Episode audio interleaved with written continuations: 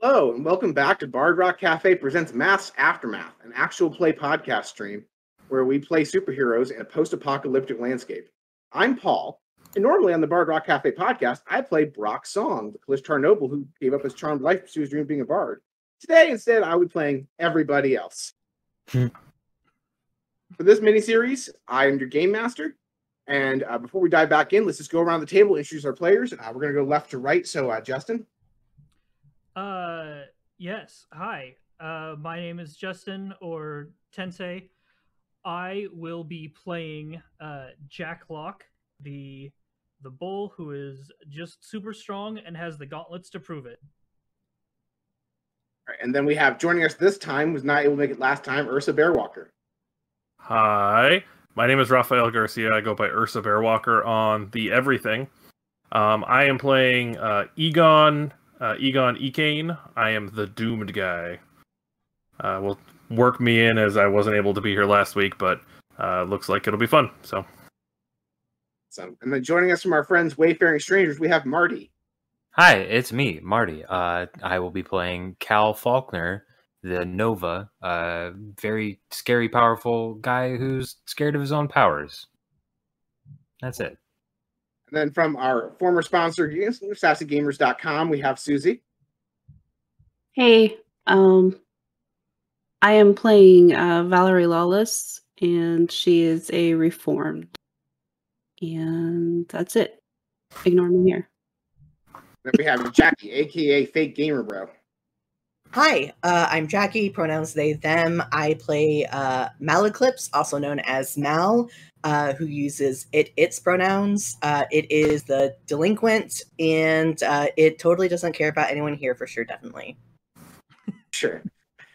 And last but certainly not least, we have Jazz from the uh, Gimme Da Loot podcast, who are also our good friends. Hey, yeah, so I'm Jazz and I am playing Ios Rentula, the soldier. And he's here to try and take care of this ragtag bunch of uh misfits. Right. So now to set the scene. Last time, five of our heroes were unthawed, trained, and sent on their first mission to protect a salvage team at a junkyard. Cal, otherwise known as Hardlight, accidentally shot Jack, or otherwise known as Gears, in the back with an energy blast. But the fight still more or less continued to go in, their favor. Malcalypse got a bit angst, uh, antsy halfway through the mission and used their powers to, uh, its powers, my apologies, uh, to make Fine. the engineers retreat early. Uh, despite two ro- despite this rocky shift in plans and the ensuing argument, the team ultimately completed their mission and returned with three trucks full of salvage. Upon receiving the detailed field report, General Mills, the base commander, was disappointed in Cal and Mal. But Jatat stood up for the team and insisted the general needed to give them more time to learn to work together. Several weeks pass after your first mission, and Egon officially joins the team so you can complete more as you complete more training. Uh, you're given several other minor missions during this time, uh, more escorting civilians and various supply runs, etc. Uh, not everything went uneventfully though, so we're not going to go over that part. Uh, because so much time's passed, we're going to clear all of your outstanding conditions. So if you haven't already marked that in the player keeper, go ahead and do that. Great. our, our scene opens. Uh, you are at the galley of the bunker. As you each go through the lunch line, Daryl, the head chef, is serving up soup and fried catfish. Oh, hi, how you all doing there? Good, Yep. good. Good. Uh I am excited. I'm excited, Daryl. Just what give me all the fish, please. Just lo- just go ahead and load me up, man. I'm Hey, you, you doing good? You you good? I'm doing great. For my man Jatat, I'm going to hook you up with two servings of catfish. Go. Well, you are a growing boy, so excuse me, is that is that fur in the catfish? No, of course not. God, I hate fish day.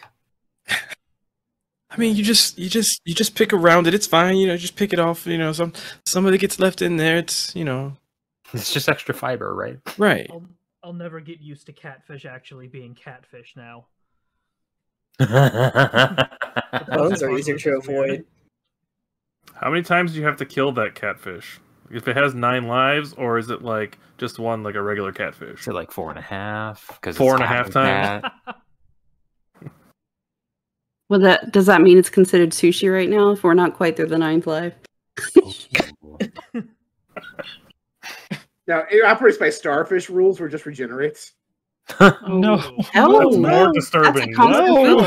I don't see wow, wrong that. worse. wow, we made that worse somehow. Is all right, It got worse and better. Sustainable food source, and yet so is there only one giant catfish that we keep cutting off of? to all have philosophical discussion about the nature of catfish. kind No, I was just gonna say, like, I've seen this Doctor Who episode. oh no. Uh, you hear the base com uh, light up. Jatat, please assemble your team and meet me in the command center after lunch. And that's the voice of General Mills over the loudspeaker. well, at least he's letting us eat first. Like I, I'm devastated because I was just like just getting ready to dig in, and everybody starts bombarding me with philosophical questions about whether I should enjoy this meal. and then like so it slows down my eating, but now I've got to damn just slams his utensil down, grabs like a handful handful. C- Come on, guys, just let's go. Just got some Runs back, grabs one more bite. out of the side of his mouth. Would y'all like Uh, to go containers for your lunch? Daryl says. No, I'm good. Jack just picks up the plate and fork and like eats while walking. Uh, yeah. Um, Mal just like picks up the bowl and just uh, of soup and just keeps sipping it noisily. I can tell who General Mills' favorite person at each mission briefing is. Yes. Just General Mills is like, I'm going to give you a mission briefing. Slurp. Only on soup day. Every time he tries speaking, slurp. Yeah. Uh, all right. So as you enter the command center, General Mills says, uh, "Egon, I'm glad to see you finished your training and you've been cleared to do field duty. Excellent job. Uh, we'll need you all for this particular mission." Uh, he turns to the projector screen and says, "Mom, please pull up the blueprints for the Aegis Bunker 616." Yes, of course, General. Uh, you watch as blueprints populate on the display screen, and you realize it was kind of unnecessary because every Aegis bunker has the exact same layout. You're like, this layout of our bunker. Uh, Base 616 in Reno, Nevada. Uh, each Aegis bunker is uh, sends out monthly reports to the uh, nearby bunkers to make sure we have shared information, that we have access to supplies. And it's been about a week since the uh, re- monthly check-in was due, and 616 did not check in. They've been radio silent. We've been following up with them multiple times. I would like you all to go check it out and make sure they're okay. So, sir, are you are you telling me that we've lost Nevada? We've lost Reno, Nevada. I, Las Vegas is just outside of our local, so I don't know if that bunker's doing. Uh, but we've lost half of Nevada at least. Dang. All right. Well, um, guys, you heard him. Let's uh let's gear up and let's check it out. Let's find about it. God, I was about to do that. Uh, all right, lost Nevada. What? because Can't find it. So there's no like there's no like minimum fail condition, right? Like we can't come back with like one person. How Mal? hey, I was expecting all of you to join me. Not my fault you didn't. It's it's fine. It's fine. We worked it out. It's it's, it's all good. I still believe in you, Mal. I mean, can't we just can't we just send uh, Mister I'm watching everyone pee all the time to go check out the to go check yeah, out the actually, Reno? that does make way more sense. wait a minute. Wait, we have tried doing that, but unfortunately, he cannot permeate through the nuclear shielding. He uh, like the it's just he, the bunker door. Like he has to in order to use his powers outside the bunker, he has to physically leave our bunker because he can't Mm. he can't pass through large levels of lead that are used for bomb shelter walls. For man rules. well, that's not really that's not really omnipresent. It's quasi omnipresent. Okay. I feel like it's just kind of semi-present. Have we tested how far that goes? We're kind of just Pseudo omni. So- Yeah, Like- like, he might he might as well be out of range. We haven't tried sending him all the way to Reno. Hey, uh, Prometheus, can you try going to Reno really quick? And Prometheus like, yeah, sure, sure, sure. And he tries psychically projecting himself. He goes, "Ow! I got to the edge of California and ran out." Oh, Build up your skill, out. man. We want to see how New York is doing.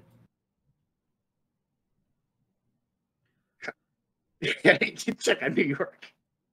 Hmm. So Prometheus will be able to escort you to the border of California, but will not be able to maintain comms after that distance.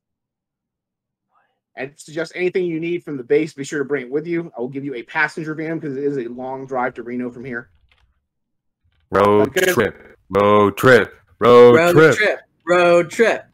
I ask for snacks, but I don't know what kind of snacks we have in this apocalyptic world. Catfish chips. Oh, Aw. oh no, snacks are self-stable. We have stuff from before the nuclear apocalypse that's just loaded with preservatives. You want some Doritos? Got Doritos. Yeah. Oh yeah, Doritos. Twinkies. Yos. um I uh Jatat is just like, guys, guys, guys, come on, let's focus in, let's focus in, let's get geared up, make sure we got everything, including snacks, and let's go ahead and get on this with this mission. All right. Right. And As long as So- you get Doritos. I guess I'm gonna suit up in my yellow, not Power Ranger suit. Oh yeah. Was it I yellow? forgot. I think it was yellow. Doesn't I matter. you're yellow. It is now. Yellow now. Reality is only as important as everybody else knows it as, right? I completely forgot co- what color mine was. I don't Oh, know. I, had to look, I had to flip back to my notes. Anyway, I mean, we're it's going. every color. If we're talking about the character keeper, then oh no, I'm red. Yeah, I didn't intentionally code her into the character keeper. But I think there's only one person that I didn't do that. I think it was I think it was me. Yeah, I think I maybe I don't. I'd have to look at my notes from last time. Anyway, uh, you do have a long drive in Reno, Nevada. Uh, how do you pass the time? Oh, as soon as we get out of the bunker and away from where uh, Jatat like feels the pressure of the like military still being on him, he joins in with like the tomfoolery there. That's road trip, road, Road trip, trip, road, road trip. Hell yeah. um, and so um, we're we're gonna take turns. Jatat's gonna like, all right. So who's who's in charge of tunes for the first uh for the first thirty minutes? Who, who's Me. up first? Me? All Me. right, and so Me.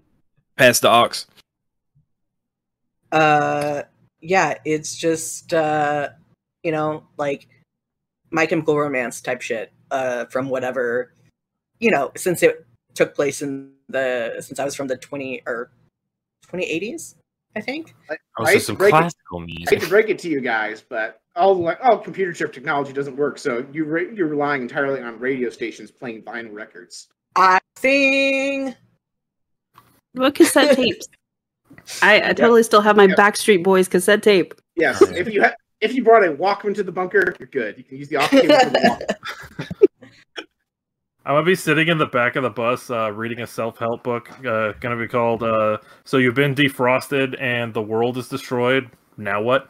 By self-help book, you mean something that a single Aegis agent wrote while they were bored. Because Yeah. who else wrote that book?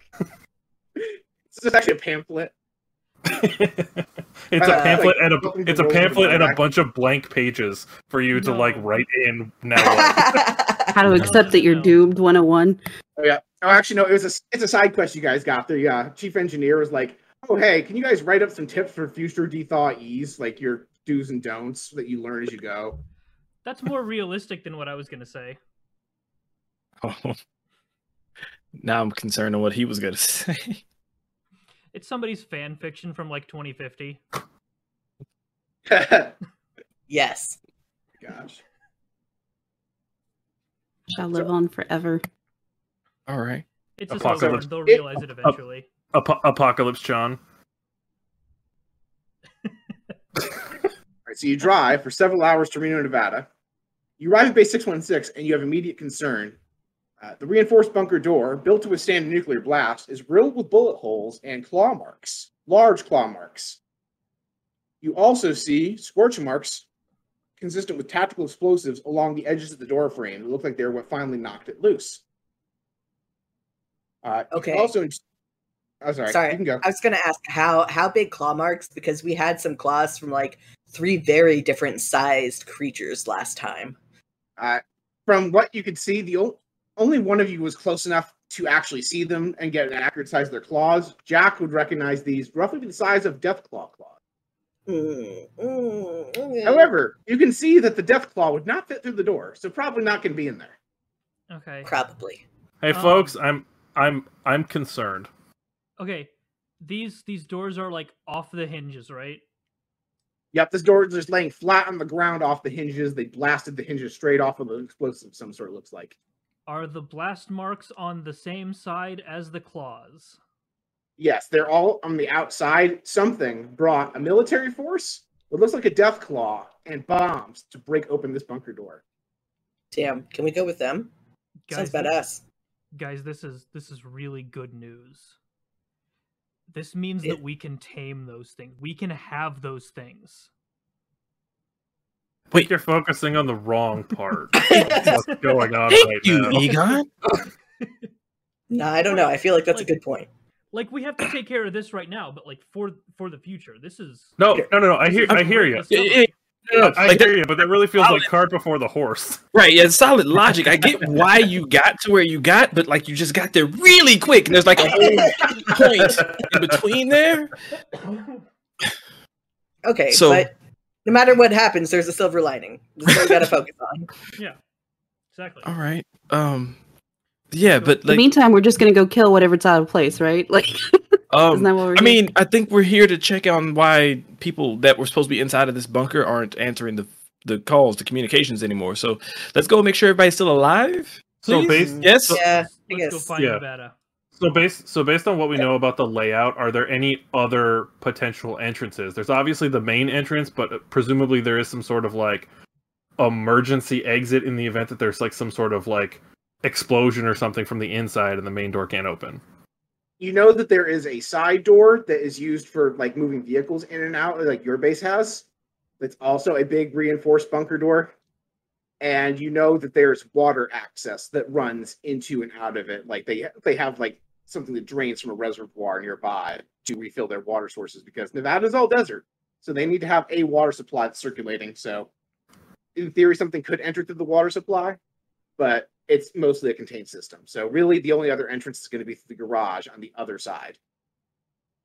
Hmm.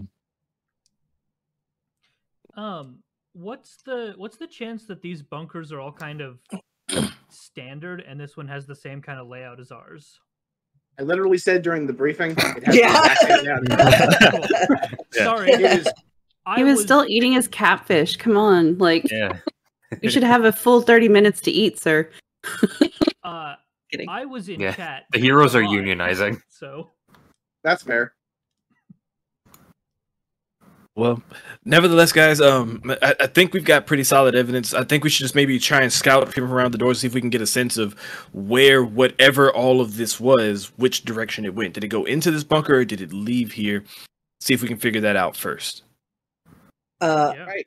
have an idea. Uh, to like when we go to somewhere that we that might be dangerous and we don't know, I can make an illusion of someone to appear there first to see if that gets anyone's attention. So we don't run into like traps. I like it. I like it. Um, so I think if you're gonna do something like that, if you're gonna produce a, pr- an, an, an illusion of that nature, put another soldier out front and make them like really obvious and flashy. Like maybe put them in a bright red shirt Cool. Can and do. let them go out front and let and see. You know, Did you? j- No. Yes. Yeah. In Yeah, put yeah, a big bullseye on his chest just for I, I've got two two different images. We we have a, a Star Trek red shirt, and then I have like one of those like dudes with like a red sequined jacket. Oh god, yeah, okay. See, I was I, imagining I don't know why. Those are the two Robin, things I got there, but those both work. Because the joke is always Batman dresses to blend into the shadows, but he puts Robin in bright colors to draw all the gunfire. oh my god, yeah. Well, I mean, uh, our, our jackets aren't uh, uh, overly stealthy either, so I just, I just No. need something that's like really, really gaudy. So I like the idea of like a sequined red shirt from Star Trek out front in the illusion. Is that is that is that is that? Can we, do you think we can pull that off, Mal? Uh, yeah, I, Can you summon a flamenco dancer? sure. Yep. You know what? Yes. I watch enough camp shit. That uh, that that class that classical music artist, uh, Michael Jackson. Get one of him to like go in there. Man, Going my moonwalking. parents will not stop talking about how much their grandparents used to listen to him. That's a really. Okay. Is he that old that your par- your parents, grandparents used to listen to Michael Jackson? I feel so old right now. I mean, everybody in my family has I'm kids just young. teasing. It's good to be. It's good to be young. I. I'll. Good job. okay, but yes, I can do that. Does someone want to roll to assess the situation for me? Uh, who's taking point? Would it be Mal since it's Yeah. making the uh, illusions? That makes sense. I also have good superior. Uh, You guys said you wanted to survey the area outside the Mucker Free went in, right? Yes. Yeah. Okay. Oh yeah. Uh, that is a five plus two.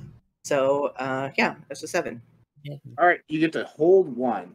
And so uh, the list of questions are: What here can I use to blank? Uh, what here is the biggest threat? What here is the greatest danger? Who is most vulnerable to me? And how can we just end this quickly? Those are the standard questions. They don't really fit to like investigating the situation. So ask your question, then I'll give you the extra information that I have for your role. Um. Okay, yeah. So what we mostly want to find out about the outside is if there's any anyone still out here, I guess, like scouting around or you know, if we if we have anyone to worry about on the outside. Is that that about the Right, so, of so you're looking for the greatest danger on the outside. Yes, that probably Yeah. All right, so you go outside. You do find tru- you find tire tracks like tread marks that look like they're from Jeeps and Humvees and trucks. Uh, they look like they're coming from the northeast and going back to the northeast. You also see the death claw footprints. It looks like just one set of death claw footprints, like they had one death claw. Going Uh, here and back or just here? Yeah. Uh, looks like they marched it back in the general direction of northeast from here. Hmm. And Oh. when you get to the garage, you see the doors wide open and all the vehicles are gone. Our home our home base is in San Francisco, correct? San Diego. San Diego. Okay. Okay. Okay. Good. All right. So it looks like whatever attacking force uh, um is gone now. So I guess we're safe to start going in. Yeah, Mal? Yeah, theoretically, unless they left someone behind on a suicide mission. Would would um assuming that like they're standard issue trucks, would there have been a truck capable of carrying a death claw in it? like you so Egon Because they're- not because seen they're- Deathclaw before, but I'll, I'll say for everyone Yeah, else who's yeah. described it, the Deathclaw is like basically a Tyrannosaurus Rex. Like a Mack truck would not house it. This thing is marching alongside the vehicles because the big a truck will not carry it. means we could ride it. And you guys also think it's weird that they might have tamed this thing because you saw three of these things a few weeks ago. They seemed incredibly feral and violent. They do not seem like they could be easily tamed. I mean, they I did like to eat the food that we put out for them, so there's that. Yeah. Maybe they're just hungry. The old carrot It's and totally stick. beside the point, though. I I know that that's not our mission today. I will also say this: you all know from your knowledge of how these bunkers work, because both the front entrance and the garage are wide open. The base is flooded with radiation because the bulkheads keeping the radiation out from the outside are wide open and not being sealed. Hmm, fun. However, you're all resistant radiation, so it's not really a big deal for you. But it means anyone in there probably has been horribly irradiated if they're still in there. Oh no. I've- Um, so not to not to like rush us, but I really have to use the bathroom. Um, so can we? Uh, I'm assuming there's one in the base. Um, is there any way we can sort of decide the best course of action to uh, to get in there? Because it's getting kind of urgent. That catfish isn't really agreeing with me too well. I mean, I'm I'm in yellow. I'm okay with just walking in there. Like, Sorry, just after using the bathroom and then like, well, I'm in yellow, so that. I'm so glad it wasn't Also, just me thinking that. it took, it, took, it took me a solid three seconds to realize that Ursa was not talking about like above game. Yeah, I thought that for a second. Same. too. I'm like, yeah, we can take a break. uh, yeah, let's uh, uh, head in. I can do the the same check unless someone doesn't want me to roll hog. Oh, I am I am perfectly fine with you um doing what you do. Yeah, Cool. the the Fine. illusion thing's a good plan to like have have the person in front be not a real person. Okay, Yeah. well, I got the same exact roll, so another seven. Nice. All right, so that's we're gonna say that's just unleashed. So I'm not gonna give you any more information on the like. I, what you're gonna get from that for this one is the foyer of the bunker is clear. There's nothing in there, so you're all safe to go into that room. Okay. Uh, basically, the layout of this is the foyer, and then there's a hallway that has an elevator shaft. It's just like that one, and then some more rooms on the other side. Uh, you know that on the first floor of every base is the foyer, the elevator shaft, and then the mess hall, and then the barracks. And the barracks is going to be the nearest bathroom for Egon. Uh, you can see that the foyer is empty. Uh, you can see uh, you see no signs of any sort of shells, even though you know protocol-wise, the uh, if they were being invaded, they would have sent like Aegis troops to the foyer to return fire against whatever's attacking them. You see no signs whatsoever that any gunfire happened from inside the bunker to the out. Really weird. And we've got no way to communicate. So, all right. So, Egon, let's go ahead and get you to the bathroom, and I think uh, we should try and make our make our way safely down to the command center and find out what's going on with communications and see if we can find somebody. yeah. And a- as you enter the base, you hear a familiar but warbled voice say, "Please state your designation and cle- c- c- clearance." And you recognize that as Mom, but not Mom. your version of Mom. It's not mom. My mom. mom. Hi, Auntie. Yeah, so so I'm gonna identify myself, even though uh, I don't know that she has any idea who I am. But you know, we'll just fake it till we make it. Clearance for base two one one one one three. Recognized. Please report to the command center for debriefing. Well, This good thing we're heading there anyway, right? yeah. yeah. Uh, from down the hall. So, uh, in terms of the direction of the mess hall and the barracks, you do hear a deep guttural growl or a collection of them. It sounds almost like humans growling, but sounds too gravelly. It's like Don't like that. I I definitely still have the illusion up. Yep. Do you want to send it into the uh, mess hall? Uh, yeah, because we're heading that way, right? Yep. And you don't. I'm not gonna make you roll to generate this every time. It's like okay, you did it once. Yeah. Like it's you're just you're creating a small illusion. You're not doing anything elaborate. You're just having to stand there to see if anything attacks it. Yep. So you you pop it in there and you immediately see what looks like these uh, burned, like green skinned humanoid beings rush at it and start swiping at it, and they dispel the illusion. Uh, they look like they may have been human at one point, but like their skin is marred, rubbery, leathery, and they are acting completely feral. Like, block that door from the outside, so we can not deal with that. Don't we have to go through there, or do we not? Are we all capable of seeing this? Uh, you yes, you can all see the so the base is operating on dim light. It looks like the generator is like operating at minimum power, so like the only the uh, emergency lights are on.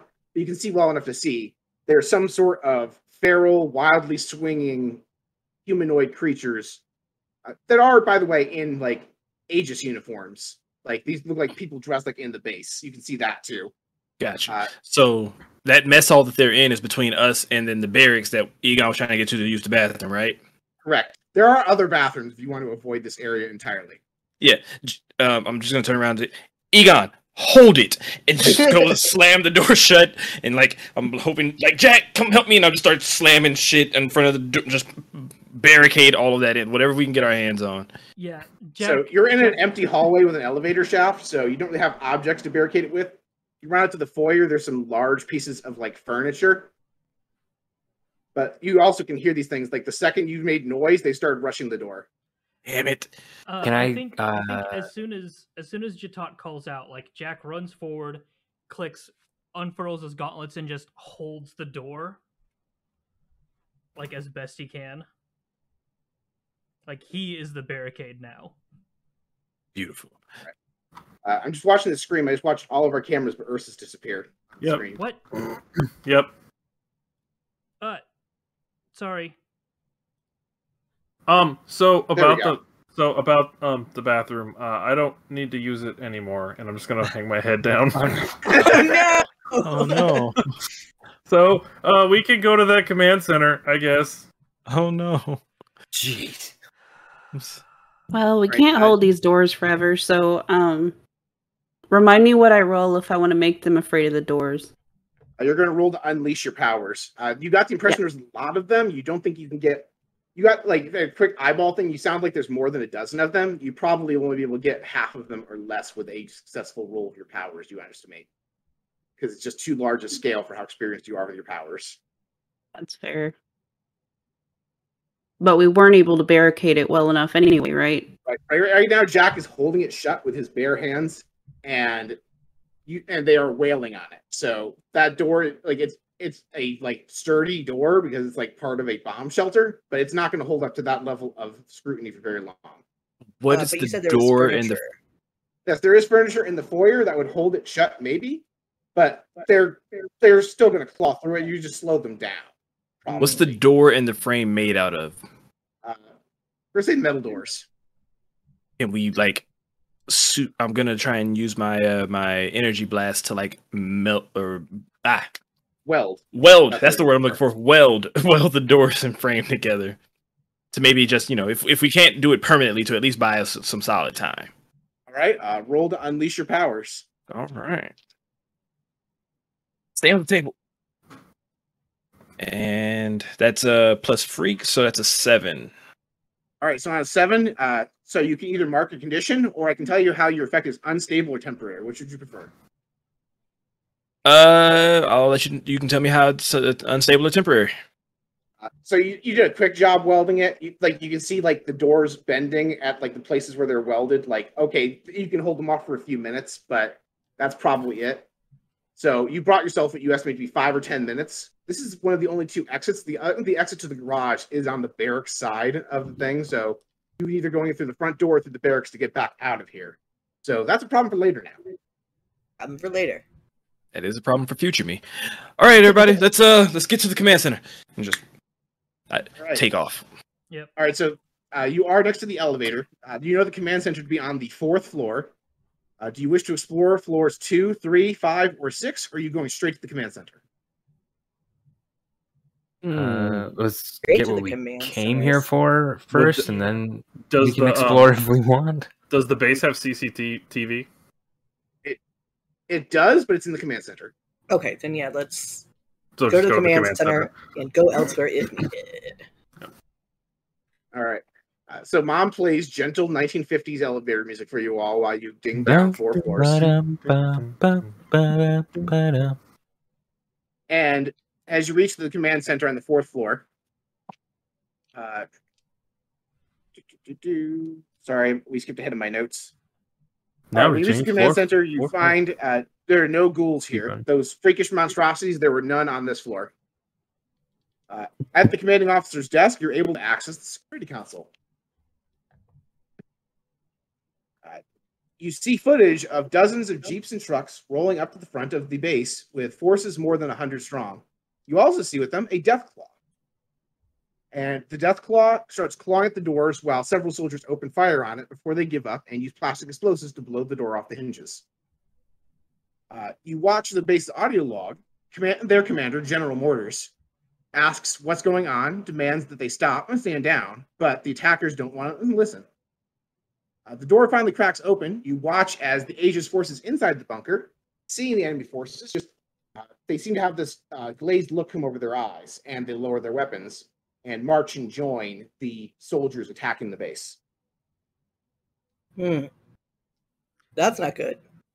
I Uh, want to because I have a I, I have an immediate theory, but I want to try and like assess the situation to see if this is correct. Because All right, I think one of the people there has mind control. sounds legit. Go ahead and roll to assess the situation. Okay. Uh that is a seven. All right, so seven, you get to hold one. I'm going to say probably what's the biggest threat or what's the greatest danger.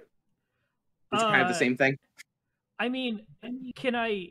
I know It- this isn't I- on the list. Can I? Can I ask which one of them has the power? Oh, sure, no problem. So you look at the invaders, and one of the things you realize is pretty much all of them are in Aegis uniforms, except for one guy who's just sitting in a Humvee in the back. He's wearing a black suit with a red shirt and a black tie, salt and pepper hair, and glowing red eyes. And Jack, so you recognize him. Why is he so fancy? Well, Jack would know why he's fancy. Jack recognizes this person as where did I write down his name? Uh, as Nicky Gotti, a major mob boss out of Las Vegas from Uh, the 2080s. shit. So, so uh, you can intuit that Mr. Gotti somehow was cryogenically frozen in much the same way you were, and somehow acquired superpowers in much the same way you were. And you can see that there's a duller red glow in the footage of all the eyes of the invaders, including the Deathclaw. This is this is just what I needed. What what is it? That's What is a it, mob- Gears? That's a that's a mob boss who can literally just control a mob now. That's really ironic, isn't it?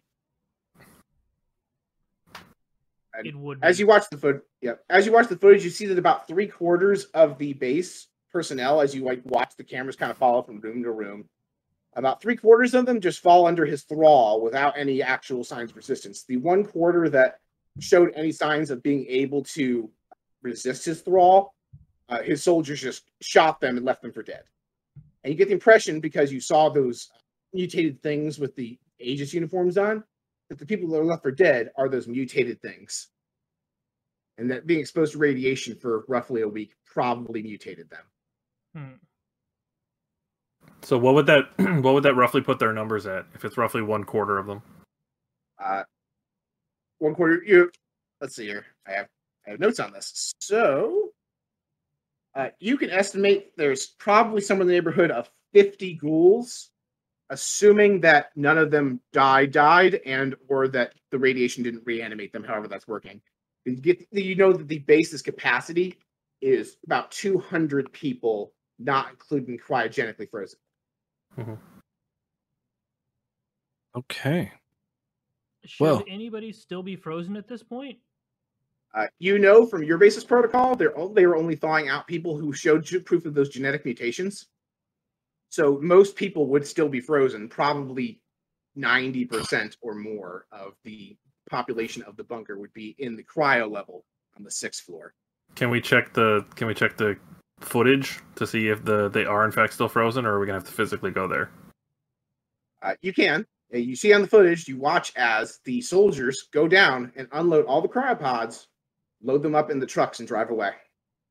I was afraid that. Cool. Okay, uh, Jatat is immediately um, terrified and is trying to figure out how to reestablish communications with our home base back in San Diego. All right. Uh, roll plus, I think it's called mundane in this one. Would it not be plus soldier? Uh, well, you're trying to figure out how to use a computer, so Damn. I all guess right, yeah, sure you can plus soldier for this because it's it's military radio, sure. All right, all right. Woo, yeah. That's a eight. All right, with an eight, you go over to the command radio and you are able to tune in and you get a hold of General Mills. Uh, yes, this is base two one three. I I assume this is ba- this is the team at six one six. Uh, yes, this is Jatat at six one six. I need to speak with General Mills immediately. Uh, this is General Mills. General, um, so we've gotten here. The, the the base is completely deserted, other than a few what look to be uh, mutated, uh, either survivors or um, potential mutant zombies. I'm not entirely sure, sir. But what we do know for certain is that some force arrived here, um, gained control of a, lo- a vast majority of the forces, and has also seemed to uh, absconded with quite a few of the cryopods. Quite a few, by quite a few, do you mean all the cryopods or any of them left? Um, he double checks with uh with uh, the rest of the crew. Did, did they leave any? Did they leave any? No. It looks it look, looks like they took either all of them or there might be a couple that got broken that got abandoned. That might be it. Uh, correction, So Yes, they they do have all of the remaining cryopods. See, do we have any idea who did this? Some dude in a red suit. Yeah, It, we know. it was a black. It was a black suit. he had a red. He had a red shirt. My pants, man. I'm I'm not really focusing too hard here. Sorry, it was Boondocks. Um, in a purple suit. Um, sorry. So is this uh like is this like Jatat's like personal communicator or is this kind of This is like to the whole this is like a ham radio at the desk. yeah, I was about. To, I'm definitely looking over to Gears. The Gears, what did you say his name was again? Can I uh Jack just like ha- uh puts his hand out to like take the radio if you'll give it to him? Oh yeah, here, here, here you go. I look. I give it to him like almost sheepishly, but not quite. Like, eh. Sir, I uh I do know exactly who this is. I can give you a full debriefing when we actually get back to the base. Suffice to say, right now, it is a very dangerous mob boss who, much like us, has powers, and it seems like he can just control people and monsters at will. That's not good. Uh, what is this guy's name? Uh, if you don't remember the guy's name, it's uh, Yeah, Nick Gotti. I literally already, f- yeah. Yep. What's the first? Nicky Got Nicky Gotti. Nikki Gotti. Okay. I came up with the most stereotypically Italian name I could come up with without naming I, Mario. oh, I thought it was a Ricky Bobby reference. yeah, I kind of did too. I was just like Italian first name, snap, snap, snap. Italian surname, snap, snap, snap. That's kind of what I went with. Okay. All right, and so he's like, it's like, uh, that. It, let me just pull something up really quick. Mom, what do you have on Nikki Gotti? And you hear you hear mom in the background of their radio transmission say, Nikki Gotti is one of the inhabitants of base 919 in Las Vegas, Nevada. Uh huh. Okay, so sounds like the Las Vegas bunker, which is just out of our range, might be compromised too. Uh, but we can deal with that when you all get back.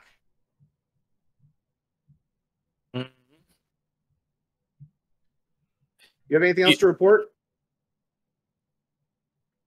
Mm, He no, sir. J- Jack hands it back. So we Uh, just head him back. Do we need to do anything else here? Uh, are there any supplies left at the base that could be salvaged? Any weapons, food, vehicles, anything Um, we haven't used? We haven't searched yet. Is there anything that you recommend we try to look for? Uh, any?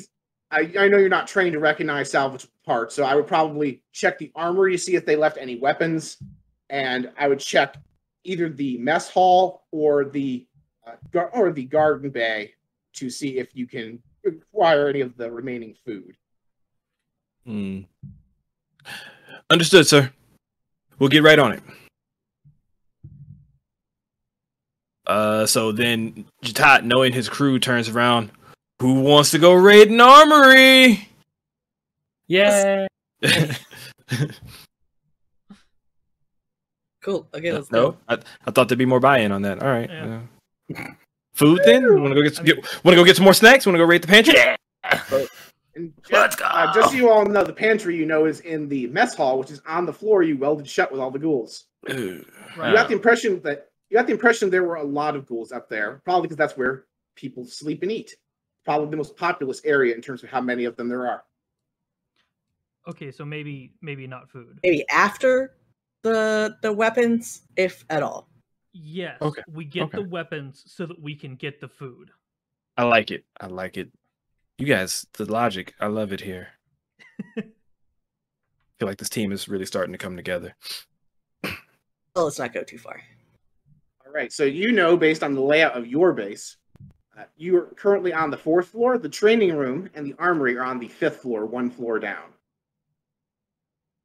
Well, let's go. So we head that way. to the fifth floor. And Let's once go. again, you hop in the elevator and you hear mom play up that 1950s radio music, The girl and you hear a ding, Ipanema. and you hear coming from the training room that same guttural growl noise. Not as populous as the first floor. You get the impression there's probably about a dozen of them in the two rooms in front of you. Can we like hmm. sneak under it? Like like if there's windows on the doors, can we just like crawl under the windows? I mean, so it's basically like basically these are large rooms. So if you were looking at this in two dimensional model, you're staying in the elevator and the elevator hallway, and then to your right you have one large room, and then to the right of that you have another large room. There's not a whole lot of hallway to pass through. You have to walk through the training room in order to get to the armory. Oh, gotcha. Hmm. Well, we want to go get some shit to blow some shit up. So, uh, Gears, after you, sir. All right. Uh, Jack will take point and head on in with with fists at the ready. So you walk in and you immediately see just six of them on your left, six of them on your right. Some of these um, mutated former ages, age soldiers. Uh, you can intuit from what you've seen. There's no humanity left in them. Uh, their brains have been scrambled by radiation. Whatever's left is just instinct and violence. All right. You do not get the you do not get the impression that there is any moral decision in whether or not to cause them harm. Hey, quick question. What's the floor made out of? Lava. This is a bomb Sorry. shelter. It would be concrete, and there'd be like lines with lead at some point in between levels. Okay, so we're standing on top of concrete. Yes. Okay. I don't I don't know if this is overkill for tech enhanced super strength. As soon as I see a bunch of them, I want to just shove my hands into the ground, pick up a big chunk of it, and hurl it at the nearest one. Right. Sure. so go ahead and roll to. I guess it's gonna be two rolls. Roll to unleash your power, see whether or not you can rip up some of the asphalt. Okay. Uh unleash is with freak. Okay.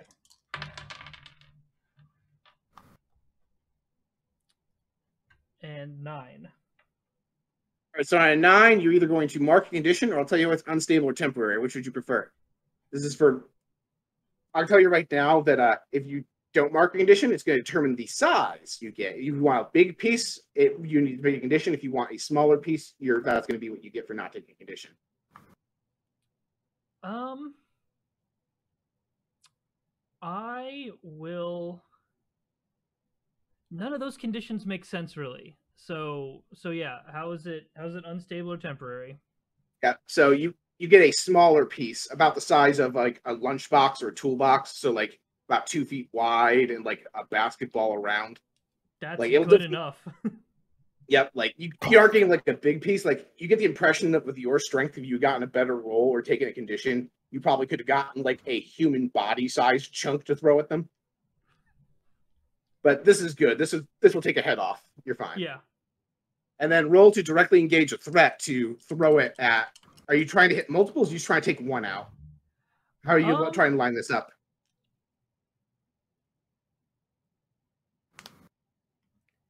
Let's I mean, I I intended to only get one.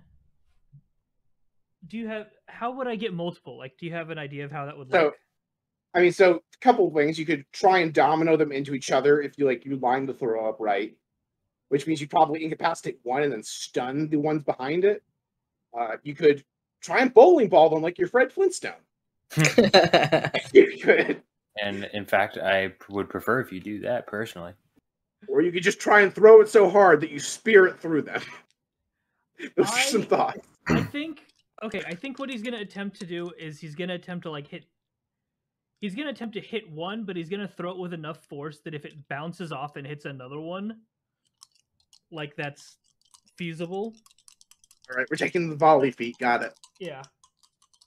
And this is plus danger, so once again it's an eight.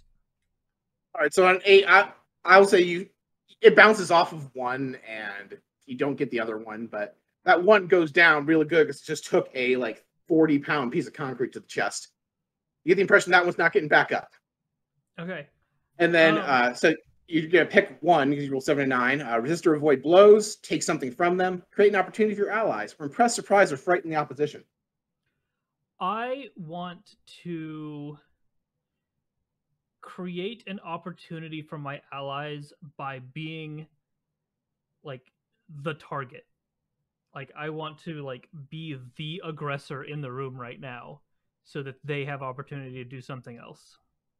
Perfect. So the way that's going to play out is the, obviously you took the one out, and the ones around it kind of like scatter as they avoid being hit by it. The six on your other side dogpile on you and start trying to scratch and bite at you. So there's just Okay. six of them piled on top of you, like wrapping around your arms and legs and chest. Okay. And then uh, we're we're gonna go order left to right. So that was Jack, Egon. You see this going on. What do you do? Uh, how many are there in total? There are eleven remaining. Six physically dog piled on top of Jack, and then five kind of scattered off to the right.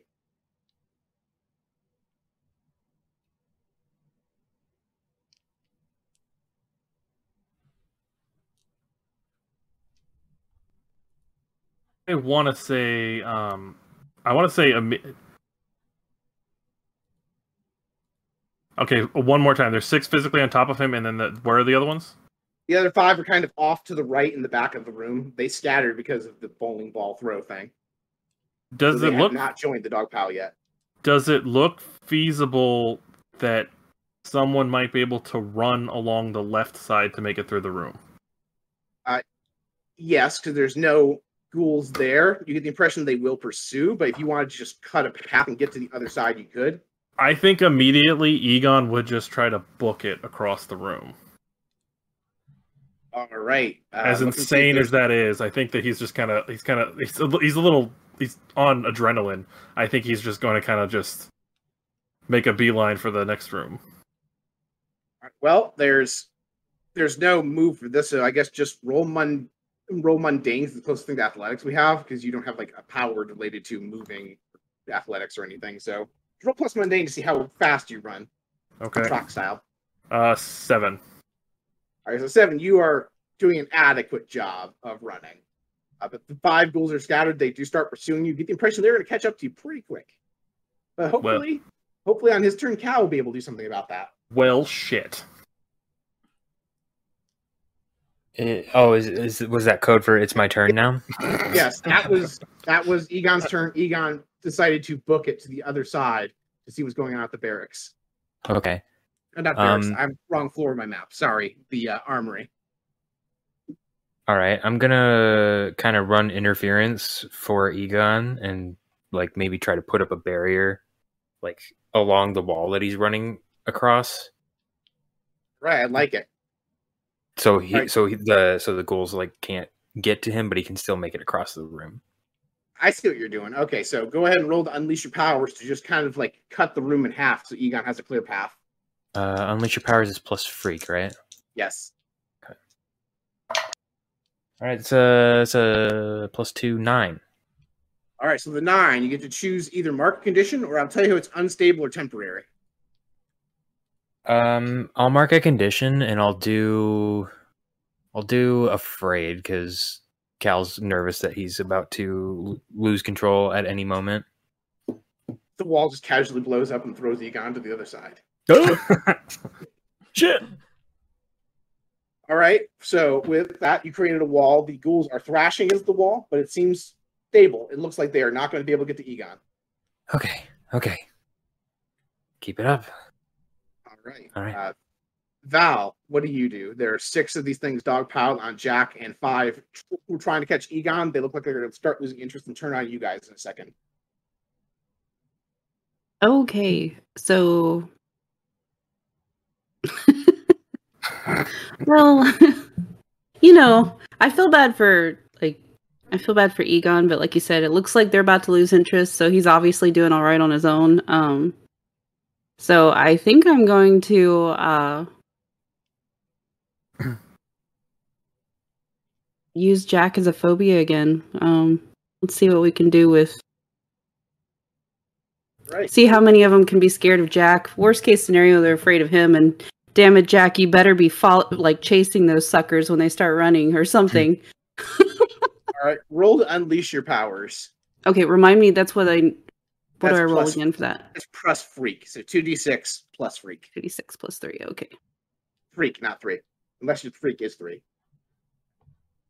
Oh, uh, I don't think I really. Yeah, I'm not unless you guys did some leveling up. I don't remember. Yeah, I just have one. did- yeah. Okay, okay. Okay. So uh, that would be seven. All right, so the seven, uh, you can either be complete success by taking condition, or I'll tell you how it's effectively unstable or temporary. I mean, unstable or temporary is fine. I'll just do it again later anyway. All right, so you get three of the ones that were clawing at Jack just suddenly look very terrified, but not in like a conventional human idea of terror. You get the more impression of like prey that realizes there's a predator nearby as they kind of like start lumbering away. They just dogpile off of him and run away to the other side of the room. You effectively cast Turn Undead, Nice. Works for me. And those three are just like in the corner. They are like trying to find a way, like they're clawing at the concrete walls, trying to find a way further away from Jack. You see a thumbs up come out of the dog pile. All right, and then that brings us to Mal. Okay. Um, so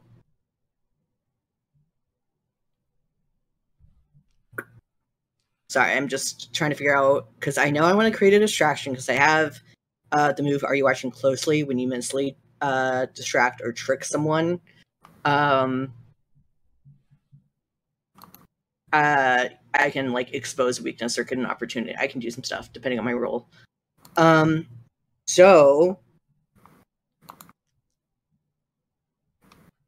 yeah, I'm uh uh because we're all still kind of like the rest of us are still kind of huddled at the door, right? Right. So yeah, I'm just gonna try to uh create an illusion of someone cowering on like the opposite end of the room, like um whatever would be like I guess the the right corner because the left is where Egon went. Um, to like try to distract them to get over there. Sure. Uh, go ahead and roll to unleash your powers, or if your move, or unless your move supersedes that. What roll whatever's relevant to that, either unleash your Uh, powers or your move. Plus superior is what I roll for that. Okay. Uh, so that is again a seven. All right. Um, Well, uh, same thing as unleashing your powers, though. I like temporary or whatever, or Uh, so on a seven to nine, choose two. Uh, you get an opportunity. You expose a weakness or flaw. You confuse them for some time, or uh, you avoid further entanglement. Um. So yeah, they are fooled at least for a moment. So uh, I will say, I would like to um, expose a weakness or flaw, and uh, get an opportunity which I think could apply to like not just me, but like by exposing a weakness or a flaw, we see an opportunity, I guess.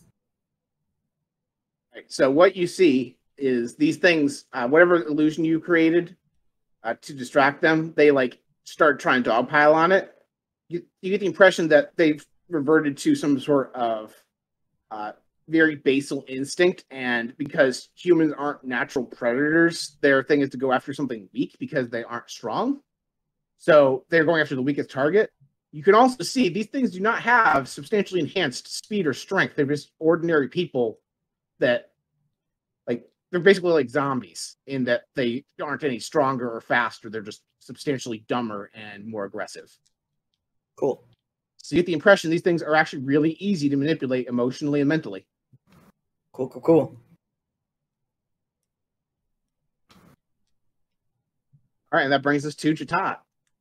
Uh, just so you guys know, the uh, five that were loose are distracted, and the three that were scared are in the corner. So it's just the three on Jack that are aggressively doing stuff right now. Okay. So we've got so uh Jatat gives the order to try and get into the armory and the crew goes to work and um Jack, true to form, just goes rushing in like the bull he is and then gets just dogpiled.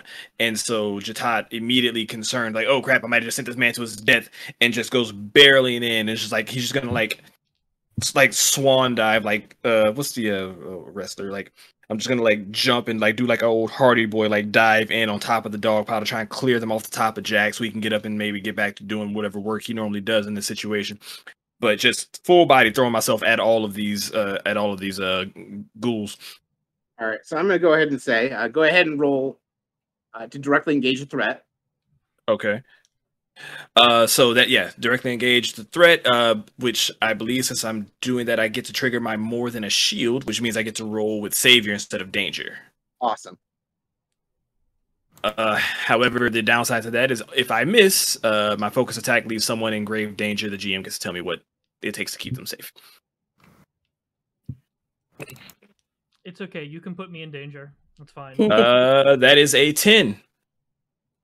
All right, so on a 10, uh, you're going to pick two things from the list. You can resist or avoid their blows, take something from them, create an opportunity for your allies, or impress, surprise, or frighten the opposition. Um, so I am going to resist their blows and create an opportunity for Jack. Fantastic. So the way this looks is you dive and you reach out your hands and you basically double clothesline two of these ghouls right off of Jack. So now Jack's just dealing with one single ghoul he can easily bear hug and crush because again they have mortal power. And you basically just knock the other two prone as you clothesline them and down in front of Jack. Beautiful. So they're stunned, but those two are not entirely dealt with yet. Top of the round, uh, Jack, you have a single ghoul that's kind of like on top of you, trying to chomp into your shoulder. Okay. Uh cool. So he kind of gets up and he takes takes this one and rips it off of him, slams it into the wall behind him, and then hurls it towards the three that are in the corner. All right, cool. Roll to. Uh, I think that's more unleash your powers than engage a threat because you're just hurling something really hard. I mean, I am throwing a threat at a threat. Okay, sure. Whichever. Yeah, go ahead and roll to engage the threat because I guess it'll determine how effectively this thing bites you before it gets thrown. I guess. yeah, yeah. Uh, that is a nine. All right, so on a nine, you're going to pick one. Resist or avoid blows, take something from them, create an opportunity for your allies, or impress, surprise, or frighten the opposition. Uh, I think resist or avoid their blows.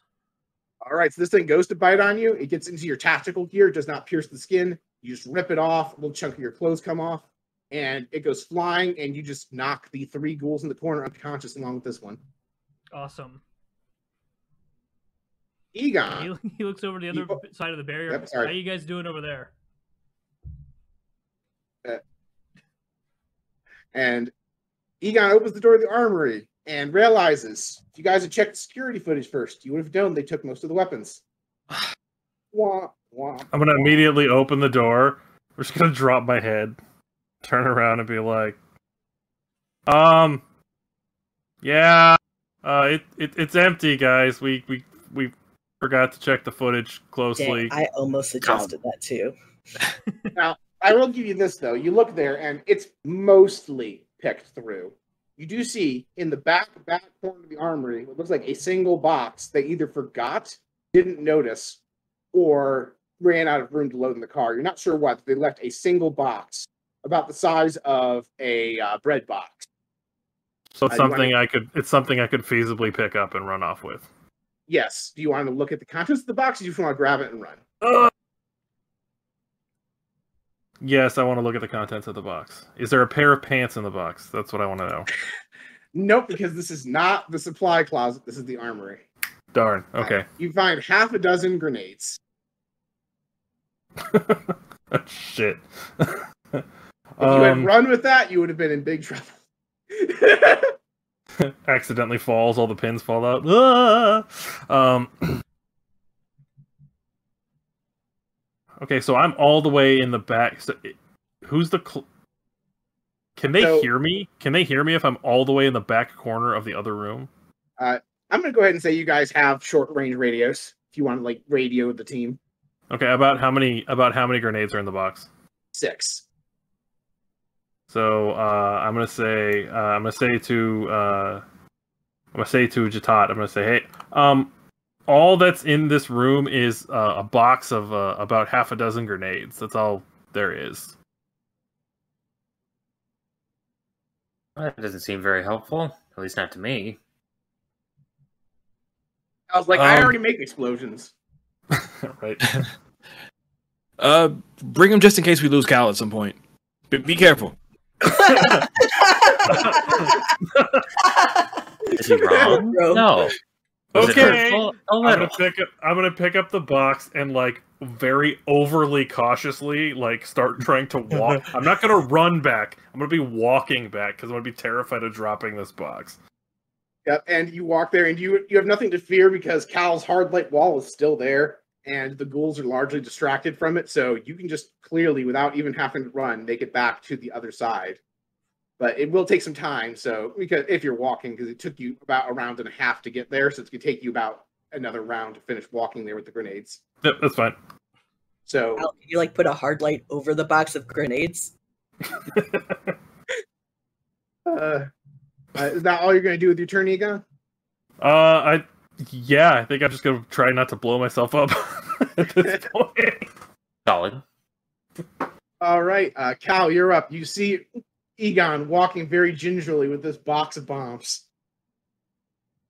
Uh, I go up to the, I go up to him and I say, "Hold on a second, let me help with that." And I make a bubble around the box.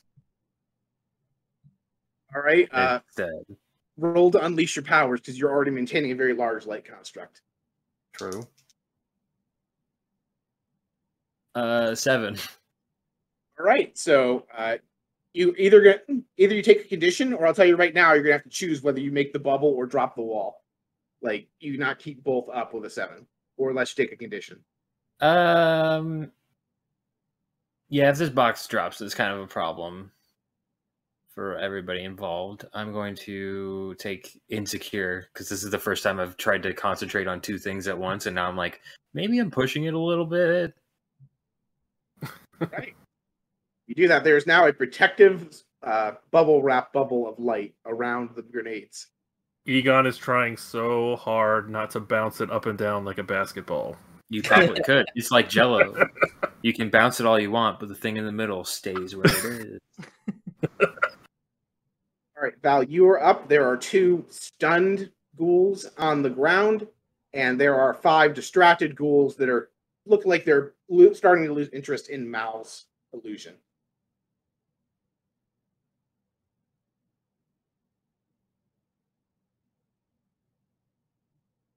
I really Val? hate being like Okay. a mostly unfunctional character. Oh, I'm sorry. You found six grenades and a single handgun, so Val has something else to use. I did ask if you guys wanted to bring supplies with you from the base. I, there was nothing I wanted to bring though. Like I'm not even the type of character to like shoot a handgun, so I'm probably gonna fumble with the damn thing and like but it'll be funny. throw it at things. Like One of those one of those revolvers with like the practical joke size length barrel just sitting there. Bang! yeah, So like you just hold up like I'm gonna make them afraid of the gun. you know that's not the worst idea that I've had. I don't even think you need powers for that, honestly. just just fire it off. Loud noise. Ah! Uh,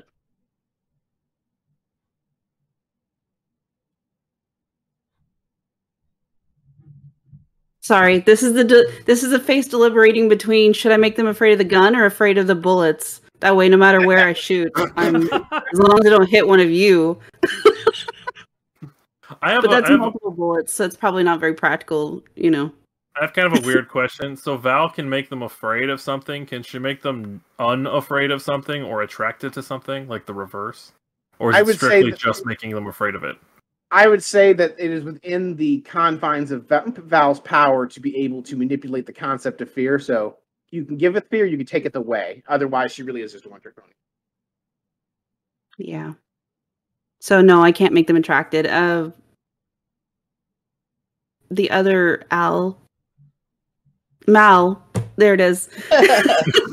she can actually affect, uh, or I'm sorry, it. My bad. Um, can affect uh, like emotions, right? Things like that.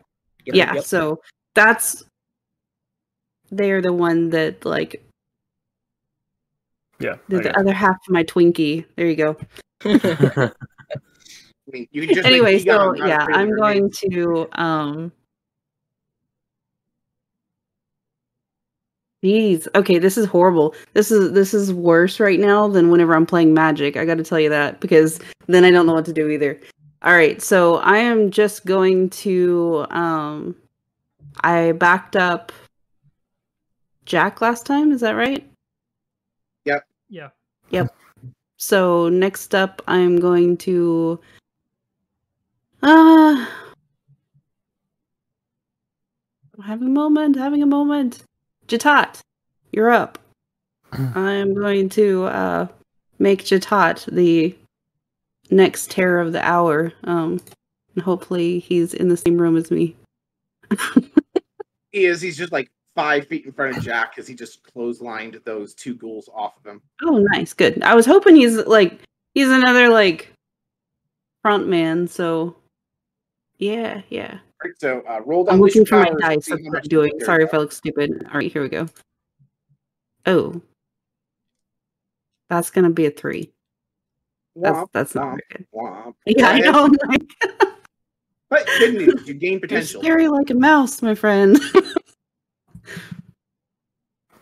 I'm gonna go ahead and say you have the opposite intended effect. You would actually make these things less afraid of Jatat. Oh no. Sorry about that. On the other So- hand, I could have shot at them and missed and hit you instead. So, you know, did you a favor. This, this might work. This might actually work out okay All right, because I because I resisted up. their blows. That's true. Uh, so Mal, you're up. The uh, illusion you created, they're starting to lose interest in it. So those five you had occupied are they're starting to turn their attention towards Jatat, who they're not afraid of. Okay. Um I cuz like by this point all we need, need to do is get out of here and try to block the door for the few minutes to get back to the elevator, right? Correct. So I'm just going to try to make him chill. I'm going to try to use my emotional control to just like make him vibe. All right. Roll to unleash your chill. By chill, I mean your powers. So roll plus for you. well, I get to mark potential because that's uh that's a two plus one. All right, you mark potential, and uh, these things again, you have the opposite intended effect. You actually increase their level of aggression, Well, and now there are seven of them. Two, uh, no, five of them that are not prone. The two that are prone are getting up and look like they're going to attack Jatat. The five that were afraid are attacking Jatat, and now they are dogpiling on Jatat. Jatat, you are up. You are you are being pulled to the ground by all these ghouls. There's like two on each arm, and then one on your front. Okay. So I don't I don't know if this move still works at this point during the combat scenario that we're in. So I have a move that says before we get started, and it says when you have time to closely observe your opposition before a fight. So I guess we're already too far in to be able to trigger this now, yeah? Uh, probably. Okay. If you Right. if you done that when you initially observed those ghouls up in the barracks, you're like, oh yeah, sure, that can carry forward to now. But yeah, you're kind of the opposite of have time to deal with that right now. Gotcha, gotcha. Um whew. All right. So um knowing that my team still needs to get out, I'm just gonna sit here and just try to I'm just gonna try and tank all this out. I'm just I'm gonna I just bring it on. I just I got the two that are prone below me and I see them turning aggressive towards me. Um I just take a like a step back and I see the other five rushing and I just bear down, flare out. and just let them come at me. And I'm going to try and take all of this on to let the rest of the crew get back towards the door long enough to maybe, uh, you know, just let them get out, and then I'll try and make my way out after. All right, so the way you describe that sounds like you're taking a powerful blow because all you're doing is letting the hit you. Is that what you're going Um. So I guess so. I was I was thinking more directly engage. Um, Okay. but wait. Yeah, I was thinking directly Yeah. engage, but by letting them rush me and then try and just uh, absorb all so- the blows that are coming. all right, so you're trying to more like throw them off you, bob and weave, keep them focused on you, kind of thing. Right, right, right. Okay, all right, yeah, go ahead and roll to engage a threat. Okay. Uh, that is a ten on the die. All right. So on a 10, you're going to pick two resist or avoid blows, take something from them, create an opportunity for your allies, or impress, surprise, fright. Um, I am resisting blows and frightening. Right. So with that, you uh, resist their blows. You're bobbing, weaving, float like a butterfly, stinging like a bee, and they are now actually are frightened of you, and they run into the corner of the other ones, and they start cowering. Beautiful. And with that, you are able to make it back to the elevator thing. You shut the doors to the training room, and you are free to explore the rest of the facility. All right. So um we were we uh sorry guys, I just whew, that was a that was a lot. Um Here you So- go. Hands the box of grenades over to Jatat. uh, A little Doesn't want to uh, hold them anymore. um uh thank thank you. Hey uh Jack, this is a little heavy. You mind uh holding on to this for me? yeah. yeah. Good one, boss. Sure. Thanks, man. Well, I vote to just get get the fuck out. Get the fuck out. So I I'm, Val I'm- I'm volunteers to hold the grenade. She's like, fear bombs. Hey, you, you fouled the grenade. She now has an offensive option. That was that was Really? actually why I was asking if she could make them attracted to something because I was gonna say, here Val, make them attracted to the grenade and toss the grenade. Make them make them unafraid unafraid of of the grenade. Make them unafraid of the grenade. Yes. Oh my god. Sorry. Anyways, um Although they're probably too stupid to know what a grenade is at this point because their brains are mush. Put a put a smiley face on it so that it looks like a person. Make it look like food. Teamwork. apple. They look like a delicious cupcake. Um. So yeah, no, we were uh, we were gonna go get some get some weapons so we can go get the snacks. Remember? Um. And you know, clearly we all forgot to like you know check the footage to see if the weapons were still there. Do you think maybe we should go back and check the footage to see if there's any food to get before we even like consider that, or should you know should we just? Oh, go is the mess go? hall just on the way back through Central Command, or well, we have it Uh, kind of barred off right now to try to not deal with all the So PCs in there. Mess hall was back up on the first floor. Command center's at the fourth, so we could. St- we're on the fifth now, so we could go up one to the Hmm, yeah. fourth, check the cameras, see what's in the mess hall first, and if we like what we see, then we go deal with that situation. If we don't like what we see, we just we go home. That works. Yeah. works for me? Yeah. So you make it up one level with no issue. Elevator music.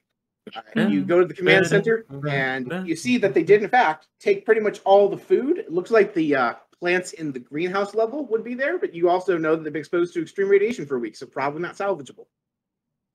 Uh, you get the you also can see in the footage they basically destroyed the generator, so probably no usable parts there. Uh, mom is warbly, so the server room probably doesn't have anything useful. Uh, but the one thing you will see is when you actually look at footage from since you got here, you watch those ghouls broke down the door you sealed shut and walked outside. And if you look at the outside camera, you can see they're examining your ride home.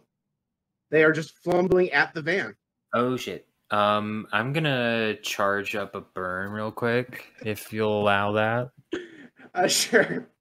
I know Um, what you're gonna do. So uh, before we get started, yes, you can now use that feature because you're watching it on camera. right? So yeah, we're gonna observe the opposition and enroll savior. I got And that is a eight. All right. I got so an with el- I got an eleven for burn, so I have three. okay, awesome. So, uh, what do you want to use your holds for Jatat for learning about these things? You just have them for later, or is there something you can use it for now? Uh, yeah, it says I spend them during the fight. Okie dokie. Uh, do you, uh, Cal, do you want to use your burn for anything? I have a guess what you're charging that burn for. Gee, um, I think I'm maybe gonna use move and teleport to the van. All right, you know that they're you're trying to teleport to the van that's Yeah. currently surrounded by ghouls. Yeah. Don't blow up the van. assume, I- like, and here- into. And here I thought you were going to teleport to the base and just abandon the van. That's what I thought you were going to do. Oh, that's that's a better idea actually. But But the rest uh, of us. no, you could daisy chain it. can I daisy chain this?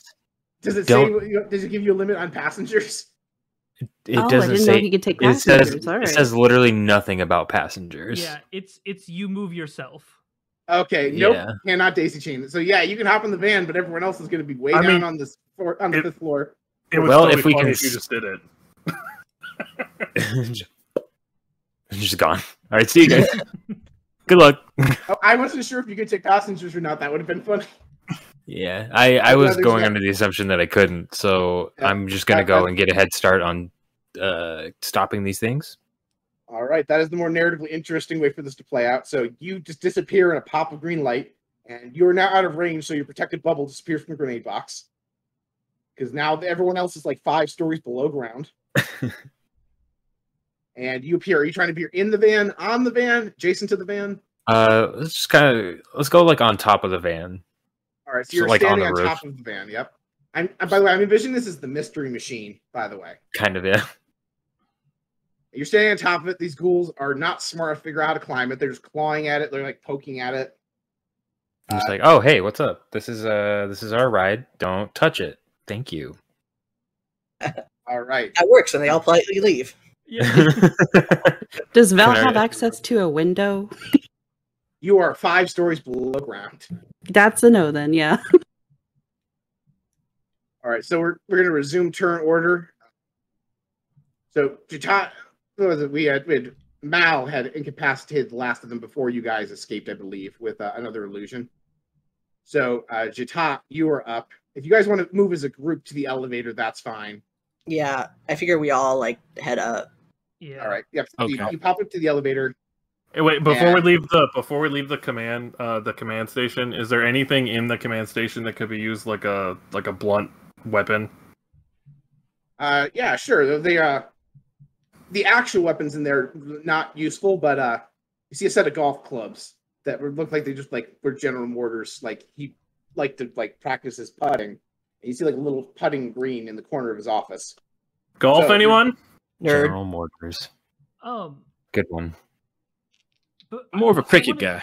I want to do something here, but before I do, we never described Egon. That's true. We didn't. Uh, oh yeah. Ursa, do you want to quickly describe Egon for the audience? Uh physically or personality characteristics? Or yes? Yes. Yes. Okay. So- yes. So Egon, for the sake of for the sake of making things kosher, we're gonna say that Egon is a new it, before freezing was newly minted eighteen year old. So he's still in high school. Um, he is kind of sad about this whole this whole fucked up situation because uh, you know, pardon, uh, streaming, censoring, uh, um, because uh, he was selected to participate in the program based. He was one of the few that got selected in based on lottery. Um, and it was one of those situations where it was essentially one person from the hometown could uh, participate in uh, could participate in the, the program to be frozen uh, to be cryogenically frozen, which means everyone else in his hometown um, was uh, was eradicated during uh, during the apocalypse. Um, so he he has a lot of survivor's guilt, and he's kind of just generally unsure about himself and the fact that he has these these powers that are terrifying to an 18 year old who's still also in the middle of getting used to you know the transition to becoming an adult. So it's kind of like the growing up from teenager to young adult uh, stress in addition to all of a sudden i oh shit i have all these powers stress in addition to oh shit i woke up and now everything that i have ever known and loved is gone. Stress. All sort of stockpiled on top of each other. So he's he's acting very fearful even though he's already gone through this extensive training to understand his powers because he's still very much a kid and still very much terrified about this reality that he's living in but he has these powers. So we're presumably trying to channel them in a way that is productive and helping us move forward. So in terms of the way he physically looks i imagine you know your your scrawny your scrawny 18 year old kid who spends way too much time at home playing video games. Like he he, he definitely didn't hit the gym when he was uh before the uh before being cryogenically frozen and he pr- probably didn't really hit the gym after either. Um even though Jatat really tried hard to get him to lift some weights he just he just it's it's just not for him. So he likes to spend his time uh you know reading self-help books trying to figure out his own uh internal psyche and trying to you know sort all that shit out so. Okay. Uh, I will not do the thing then because I was basically gonna give him like a beefier weapon. but but if he's he, if he's a small sad boy, then Eh. then no. A golf club's probably all you can handle. Yeah, but there is a bunch of them. Looks like he has a bunch of putters because all he did was putt. If anyone wants to weaponize it, you can also find a single golf ball.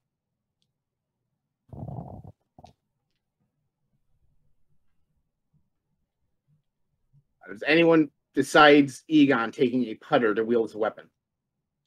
Nah. Nah, good. I'm not even in the room, so Are they are they in like like one of the the uh, Like they're like a golf bag. okay? I Jack takes the whole bag. He just slings it over his shoulder. There's there's something about this that makes perfect sense. Can't quite put my finger on it. I, I yet. go, I go, I pick up the one, I pick up the one putter, and then Jack just picks the whole fucking golf bag up and starts walking to the elevator. It's like, okay, sure you don't want the putter back. no, you might you might need that. Why is this whole bag full of putters?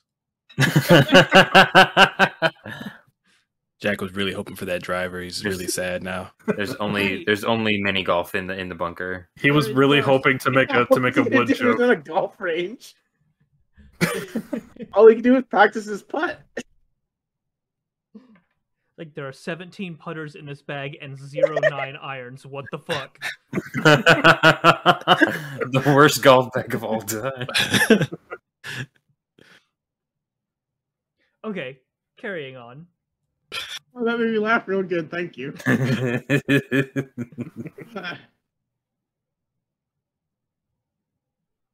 uh, I have the stream up and I watched myself laugh on delay. That's really funny. All right, so uh, Egon is armed with a single putter. Jack is armed with 17 putters.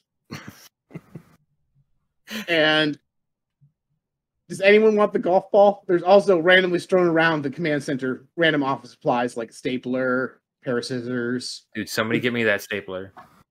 I really need that stapler. I mean, do I still have the grenades? Because if Yeah, I you have the grenades, or if we have the have the grenades, grenades. I'm okay with that. Um, if we don't, I'll take the golf balls.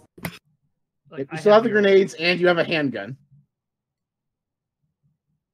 Guns and nades. Yeah,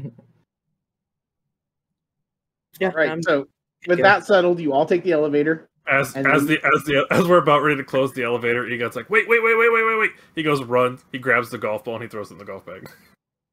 Oh, thank God. Chitasha's like, "Ugh, okay, come on, let's go, let's go. All right, up to the first floor. yeah, Chitasha's like trying to go save Cal now. Like he's just like, oh crap. Yeah, while this is going on, um, I was gonna say it's not even though we should maintain turn order, it's gonna take a little while. You all are in an elevator. You have like a solid minute to go up four floors. So while we're waiting on that, Cal, you gonna go ahead and have a turn while they're taking the elevator up to catch up to you. okay, I'm just gonna use another burn point to use shielding to put like a protective bubble around the whole me and the whole van and push All right. all the ghouls away from it. All right. Uh go ahead and is that a move or is just like do you have Uh, a roll for it? You call up a fast protective shield, to stop a danger, spend one burn to defend someone from an immediate threat, rolling plus freak instead of plus savior. Right. You have to go ahead and do your roll or protect someone. You're protecting yourself in the van. Uh, it's an 11. protect someone, defend someone. There we go. All right, so on eleven, uh, I was reading this whole thing. All right, so you get to uh, add to the team pool, take influence over someone, or clear a condition. Um, I think I'll clear a condition. I will clear afraid. Righty. And then, uh, as you create that bubble, you uh, the ghouls are wailing on the bubble, and the elevator dings, and everyone else pops out on the first floor, and there are just twenty of these ghouls uh, spread around here, uh, just circling the van. And Jatat will return to you in the order now. All right. Um. Glad you guys could make it.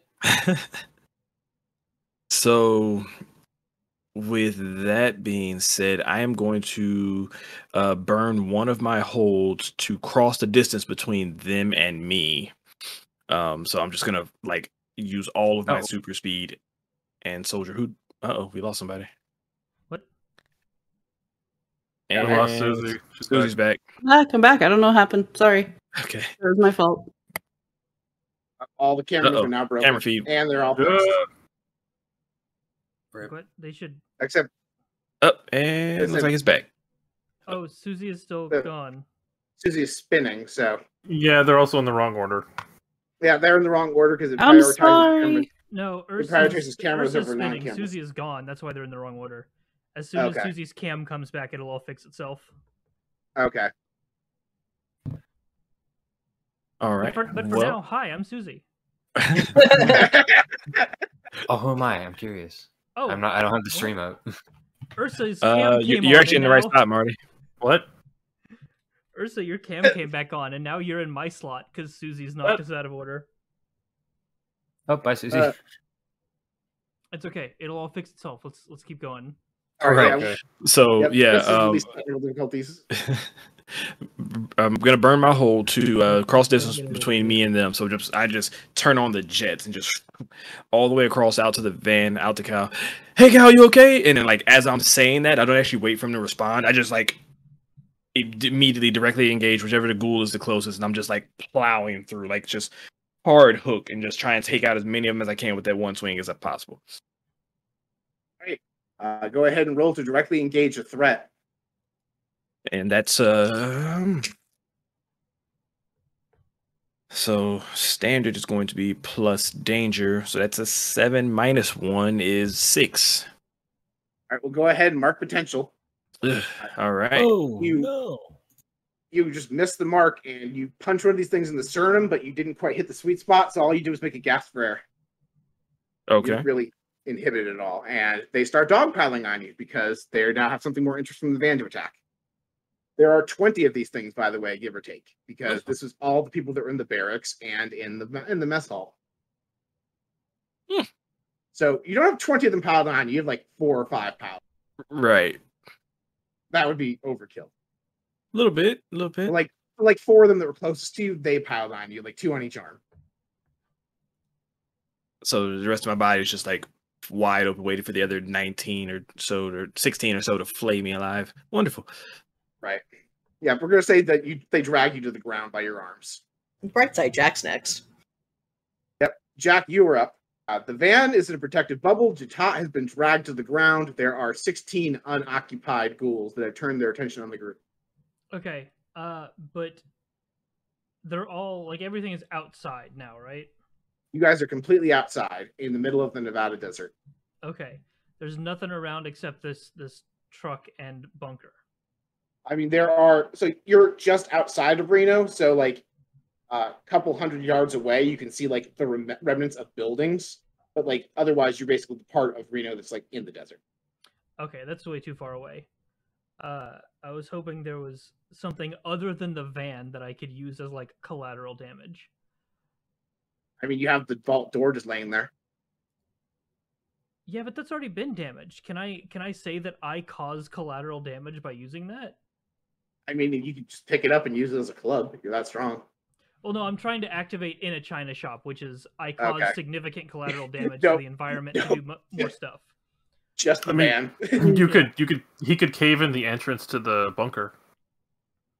Uh, They're I- you guys are like parked outside. This is like the imagine like you're across the street from it, basically. Uh, I want to the the the vault door is a I was good. just offering one of the uh what do you call it? The uh, gr- grenades. The vault door is a good option though.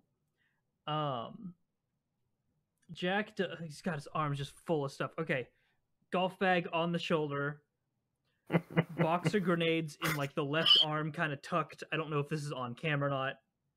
No, I thought uh, I thought Val took the grenades. Oh, did Val have the grenades? Okay, cool. Yeah, yeah. I was just Yeah. offering if you wanted one, you know. Okay, I thought they get passed to Jatat and then Jatat gave them to me. And Okay. eventually, once you guys got out of the fight, you handed them to Valerie because Valerie needs weapons. Okay, never mind. That's perfectly cool then. Uh, it makes things a lot easier. Jack picks up the vault door and attempts to use it as like a a, a, a riot shield, kind of, and runs forward and wants to like remove all of them from the driver's side of the van. He just kind of All right, wants to cool. push them all.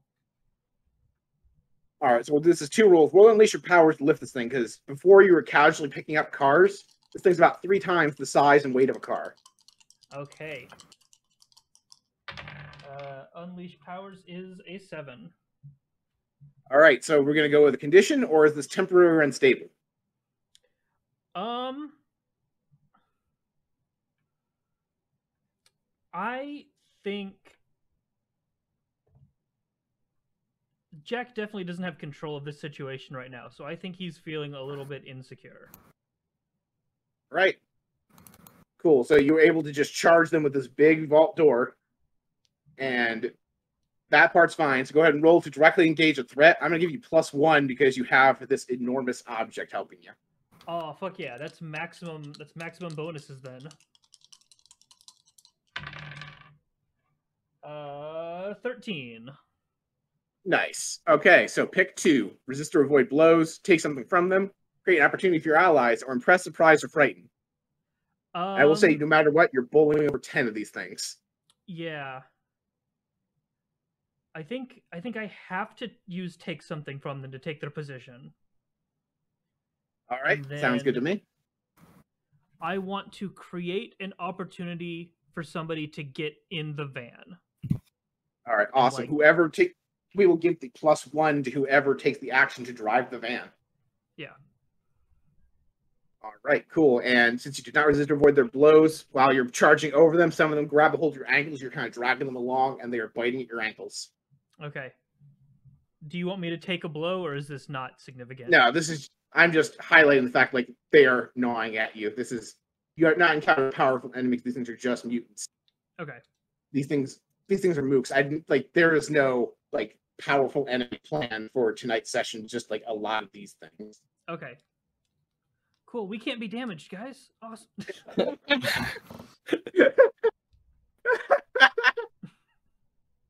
I will contest that, maybe. okay, fine. Cal's the only one that can damage themselves, guys. All right, uh, Egon, you are up. okay, so uh, refresh my memory. Where are these mooks right now in uh, relative All right, to so myself you- in the van? All right, so you guys are more or less facing the front of the van. Uh-huh. Tot is on the passenger side with four of them holding him down, Uh-huh. and Jack took out all ten of them that were on the driver's side. And then there's six more on the passenger side, but there's a clear path to the driver's seat.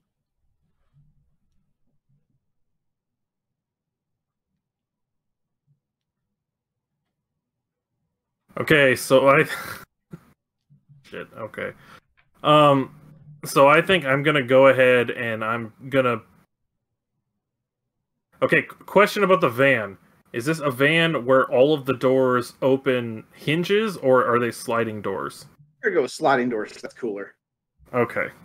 Then I'm going to I'm gonna make a beeline for the van, but swinging the golf club violently as I'm like flailing to get to the van in case anything jumps in front of me.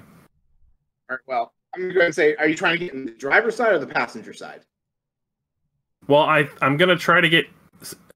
I think that I think that Egon would be small enough that he could cli- he would get in through the passenger side, with the goal being to open up the side doors on either the passenger side or the driver's side to get everyone else in. All right, well, the passenger side's where those other six ghouls were. So go ahead and roll and directly engage a threat to conk one of them with a golf club on your way through. Okay, I want if okay if I'm going to be doing that, then what I want to do is I want to um I'm going to use my infinite power, so I'm going to mark a doom on myself to use um to use unstoppable from the transform playbook. Playbook it says when you smash your way through scenery to get to or away from something, you roll plus danger. On a hit, the world breaks before you, and you get and you get what you want. On a seven or nine, I can choose one. I mark a condition, leave something behind, or take something with me. On a miss, I smash through, but leave devastation in my wake or wind up somewhere worse. Your choice. All right. So I will do that. So I'm gonna do that, and I am. Fuck! I rolled a two. Yeah. So go, first of all, go ahead and gain potential. two plus And- one. So three. So uh, yep, we got one potential. I got one doomed. Okay. All right, so you go to unleash his power, and you summon this strength and ferocity that you did not know you had inside of you, even after these weeks of training. Mhm. And you uh, you just initially go to swing this golf club, baseball bat style, and you charge up this energy. And first of all, you just you create this blast. It's almost similar to what what Cal does, and it sends the van flipping away with, with Cal standing on top of it. And you wipe out the ghouls. Uh, Cal, roll to take a danger to take a powerful blow. Oh boy. But does the van not land back on its guys. tires? Well, first it's going to land on the roof with Cal under it, so you're gonna- we're just casually drop a van on Cal. Cal's important, but Well, that might um, not end well. It's a good thing okay, we so had those grenades, right? plus conditions. I have plus one. I rolled a three, so I got a four. All right, so on a miss, you stand strong. Mark potential is normal, and see how you weathered the blow. Oh, sick. um, That's weird. You want to roll low on take a powerful blow? Yes. Yeah. That's, Okay. that's why you Interesting. Add, that's why you add conditions so that it gets easier to be knocked out of the fight the more harm you have. Yep. So we're gonna go ahead and say Cal just instinctively created a light shield around himself and shielded himself from being crushed by the van. Whoop! Uh, and the van kind of rolled on its side. Uh, you hear a as the van catches fire. oh, Shit. so I know I shouldn't ask this question, but I've got to ask this question. Which direction did the van just roll? Uh, just a couple hundred yard, not a couple dozen yards. There we go. A couple dozen yards away from the bunker, But like to its driver's towards side, the driver's right? side. Yes. so Okay. You're whew. fine. Yeah, because you and both you and Egon were on the passenger side. All right, all So the only person cool. that was put in immediate danger was Cal. Okay, all right. Uh, Val, you are up. Oh no, sorry, I skipped Cal because Cal got crushed by a van. Cal, you were up. Van on Uh, fire, and you are prone on the ground, but there's no movement rules in this game, so you're fine to stand up. okay. Um, how many guys are left? Uh, there are six of no, actually no, all of them are gone. Oh, actually, every uh, to top roll and take a powerful blow. You were kind of in the blast radius of that explosion. Oh wait, the van exploded. Oh no. No, no, when no when Egon unleashed his power and didn't have any control over it. Oh, that's right. I forgot about the fact that he was standing next to Jatat. so you didn't get hit by the van, you got hit by the blast. Damn it. All right. Snake eyes. All right. All right. Wait, wait. No, no, no, no, no, no. Hold on, hold on, hold on. So what am I? What am I adding to the blow again? Or- Oh, yeah. Uh, Uh, Yeah, if you you have add- any conditions. Yeah, plus conditions. Oh, so I don't have any conditions right now. So three. Snake Eyes, Snake Eyes is good. You uh, because you were prone on the ground from being dragged down, you were fine. The uh, Okay. zombies that were on top of you got knocked away. Uh, all also the get- enemies are clear, and you get You also, still. uh, yes, I was gonna say that. Yep. So go ahead and mark potential still, which is awesome. You guys have cleared away the enemies, but you have a slight problem. Your ride is no longer functional. So Egon obviously has dropped to his knees, just looking at the golf club in his hand, just like, the hell did I just do? No, you're looking at the smoldering handle where a golf club used to be. yes. just staring like, oh my god, what have I done? Uh, Oh. an- another one lands at your feet as Jack just tosses one reload. Sick reload animation. yeah. Val had like this case of grenades, like clutched to the top of her chest, like she was holding it up. And then, like as soon as she realizes that they're all gone and the the van's on fire on its side, she just kind of drops them down where she's still holding the thing, but now her her arms are like limp, and she's like, "I didn't even get to throw one." There's always later. Now you guys have another problem. Oh you yeah. are several hour drive away. Like the drive between Reno and San Diego is substantial. Mm, And there were no and there were no vehicles in the uh It looked the- like they took them all. If you want to go and look and see if there's anything left, you're welcome to. We could always just go back to command center and ask for another ride. Sure, you can call an Uber. I can just teleport back to base and get us a new ride. Oh, that's true. yeah. Still just calling an Uber. Yeah, it's only a nine-hour drive from Reno to San Diego. It's fine. and no, I didn't just look that up on Google Maps. I just happen to know. Yeah, so 18 hour round trip of no driving for Cal. He's taking a bottle of caffeine pills like a long haul truck. We're like hundred years in the future. What's the speed limit now? Come on. There isn't one. We're in the Yeah. apocalypse. Yeah, the issue is that you don't have a futuristic vehicle, you just have an ordinary ass car. And the Yeah. roads have probably not been maintained over that time period. We're going off road, boys. So, Yeah, how extensive girl. is this van fire? Like, can we retrieve our snacks? the snacks. My The You get the snacks. impression I'm like, fuck. I'm go. I'm gonna go get the snacks. Uh, you get the impression you have about 30 seconds to get in and out of the van before it explodes when the gas tank gets hit by that fire. Okay, I teleport into the van and get the snacks and get out. All right. Uh, you're, how- do you have enough burn to do both of those I have- teleports? I have one burn. I can get into the van and then I'll grab the snacks and just run out like, oh shit, oh shit, oh shit. Okay. All right. Roll to. Uh, roll to. Uh, This is important. Okay, Yeah. really is. I don't want anybody find talking any me out of this. building, it's And very important to get these snacks. even if we're going to be Alright, here for a few hours, all right, like go we're ahead still in and the roll snacks. to defend because you're defending the snacks. See how well you get out of here before the explosion. oh, actually, okay. Hmm. No, yeah, that's fine. What is this plus savior? Yeah. Okay. So even Uh, snacks. Uh, that's a that's a that's a three. All right, so the, the three, you get out of the van door, like, guys, I got the, and explosion goes off. Roll to take a powerful blow. Shit. God. Hope for another three. Yeah. Uh, the, well, the last two rolls have been bad, so this one, I don't know. Uh, well, it's a that's a six. All right, a six is a miss. So uh, you go ahead, mark potential is normal. You successfully avoided the explosion. It just launched you as you tried jumping away, launched you further away from the van. Did I get the Oh. snacks? J- Jatat jumps to go catch him. All right, Coach, uh, get the snacks. So defend someone. yep, roll to defend someone. You're going to catch uh, Cal as he's flying through the air. Oh yeah, Tonight, this has been got our ultimate team move. Listen, we might be walking for a long time. Can I So go ahead. can. I just mark angry right now? Can I just do that? Yes. Okay, cool. Um, so six plus savior is nine. All right, so uh, nine. uh, this is defend someone. So uh, you expose yourself to danger, escalate the situation. So you do catch him, but uh, go ahead and roll take a powerful blow as the van door goes flying at your head. Damn it. Okay. So Jack, so Jack marked angry. I'm a, I'm, I should be marking guilty, right? Yes. okay. That is a seven. All right, on a seven, uh, choose one. You lash out verbally, provoke a teammate to foolhardy action. You give ground, your opposition gains an opportunity. Or you struggle past the tame, mark two conditions. I'm going to say since you don't currently have any opposition, that was not an option.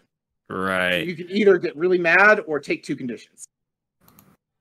Um, I am going to take uh two conditions. I'm going to take guilty uh for allowing Cal to end up in this uh possibly life-threatening situation Listen, and man. uh, and uh, insecure because it's two missions in a row now that we've gone, or not two missions in a row, but two bigger missions that we've gone out on. It seems like every time we get out here and they they put me in a command situation, things just kind of get a little funky, and maybe I'm not cut out for leadership as well as I thought I am. Oh, Right. So you mark those. And I will say this uh, you all realize since the city of Reno is over there, uh, the buildings look relatively intact. You can please dot dot dot find a car. Whether or not it has gas and will start up is a question. Uh, Yeah, so Val's like thrilled as hell because the, the snacks were saved and nobody's like critically hurt. So she's probably just gonna walk around like she's gonna she's gonna hug Cal. She's gonna hug cardboard to the Jachat. skull, Like she, this is like the most social and happy she's been like since you guys have met her. Like it's been a good day. Like a clearly, point, like pointed, wonderful, fun day, and uh excited to uh go explore some more. Um, Jatat is doing um doing inventory on the physical and mental well being of the crew. He's going around. Uh, Gear seems uh, Gear seems like he's fine as usual. He's playing with his new golf clubs. Kind of Um. What? No, Gears Val- has Val the and Cal have their up and snack. blocking ten of these guys. Oh wait, Oh, are they no. still over there? I thought no, they were got done. fried. They got fried in the blast. They got friends. Oh, okay. Okay, cool. Okay, all right, all right, all right. That's what I was about to say. Yeah, I thought, I thought literally, Gears guys were everything. I wouldn't have gone into the except for van if Captain we were still in combat. Oh my god. no, no, Egon settled that score really well, but by nearly killing everybody. Okay, cool, cool. Okay. So yeah, Gears. Um, Gears is you know, it, it- it's Gears at this point. He's angry and looking for more stuff to fight, but you know, there's nothing left. So just gonna let him cool down. I, I know he'll come back to his normal self in a little bit. Uh, Cal and Val seem to be okay with their with their snacks, so you know he's happy for that. Uh, Egon. Um, I'm not sure. Egon's new to the crew, and you know, with all the commotion, uh, um, Jatai's trying to check back in on Mao also. So, um, so we want to see how uh, Egon and Mao, Mao, Mao are, are you okay? Uh, yeah, I've just been vibing, standing here. Yeah, Sure. yeah, yeah. Did you mean okay. Cal?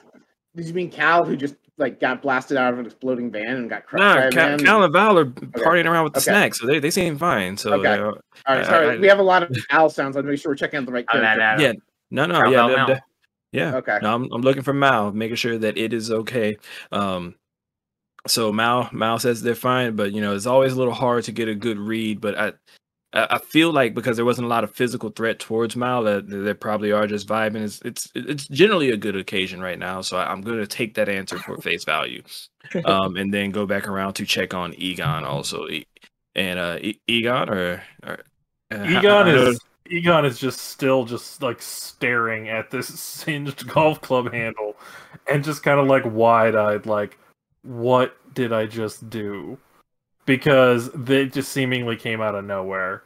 I was making a beeline for the van and then all of a sudden the van's airborne and all of the all of our zombie shambler whatever the hell they were are just gone and uh, he's just he, he he's like starting to roll himself up into a ball, not in a sitting position, not like full fetal position, but like he's just he's not really sure what to do. He's like he's kind of overwhelmed with everything that's going on right now.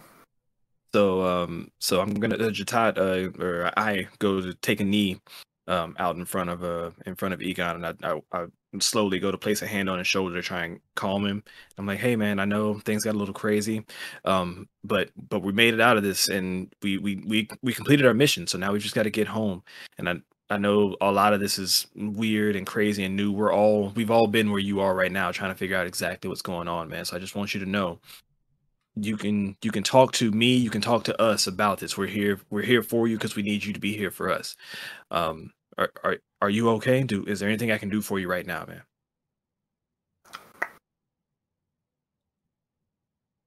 I think I think this I think that since uh, Jatat has influence over Egon, um, that he he would accept what he's saying, um, but the, that that lingering doubt is gonna is gonna kind of still be there. So I, I think it's kind of one of those like kind of just s- swallowing uh, uh swallowing it all up and just kind of like okay okay yeah let's let's So- let's, let's move on. Where's uh what's if the next my words didn't get through i'm gonna burn my influence and i'm gonna take a risk and give egon a hug and try to calm that uh, that condition for him is Well, that do you want to? I think the first you would just do roll to uh, comfort, right? That's the uh, comfort? okay is that is that it okay roll, roll Yeah. comfort yeah sorry Yep. So roll the comfort, see how well your words did mechanically. Okay. And so, and that is to add savior or superior. I forget. Uh, Mundane. plus mundane. Plus mundane. Okay. Uh, to eight. All right. So on a hit, uh, they hear you. They mark potential and clear condition. So Egon gains a potential and clear condition. Okie dokie. And uh, seven or nine. Oh no, never mind. I looked at the wrong one. Okay, that's all it was. Okay. All right. So Uh, you have that, and I will say for the sake of expediency, uh, you all are able to. If you go and check the bunker, the uh, garage in the bunker, you will see there is a golf cart. They apparently didn't bother taking the golf cart, so you can get home slightly faster than walking. Slightly. All right. If there's anything else, it'll get you to Reno, where you can then find a real mm-hmm. car and That's- take the real car. That's where I was gonna Oh. go. Like, you mean it gets us to Reno faster? Yeah, 'cause battery's probably not lasting all the way. back. Do we? Yeah. So, so guys, I just want to point out we can go to Reno, but isn't that the direction that we saw the enemy go in? Uh, no, you are at Reno. This thing marched far northeast. You have enough data to say they went to Las Vegas. Oh, sorry, I'm sorry. They went to Las Vegas is clearly the where he is based out of. Gotcha, This gotcha. uh, Nick Gotti guy. yeah. yeah. Okay. Carry on then. All right. Well then, yeah. Let's just uh let's get into town and see if we can find something to get us home. And uh, just because we are getting towards, uh, we had a cutoff for tonight, and we have like other stuff to do, and we have end a session. I'm going to say you find a car without a problem, you get back to the base without a problem, and you're able to debrief General Mills, and he's going to revisit. He's going to dwell on this and see what he can do about the problem in Las Vegas. But that is probably going to be we're for a session. So uh, we're going to move to end of session. We're going to go around the table, and everyone, you're going to choose one of these three things: grow closer to the team, grow into your own image of yourself, or grow away from the team. Uh, we're going to start with Jack. Uh, Jack has grown closer to the team. Uh, in particular, Val probably, since um, she's the one who like pretty much she she helped him out of a dangerous situation of getting a lot of stuff off of him. So I will give Val influence and uh yeah, give Val influence and give myself potential. Alright. All righty, Egon. Same question: grow closer to the team, grow into your image of yourself, or grow away from the team.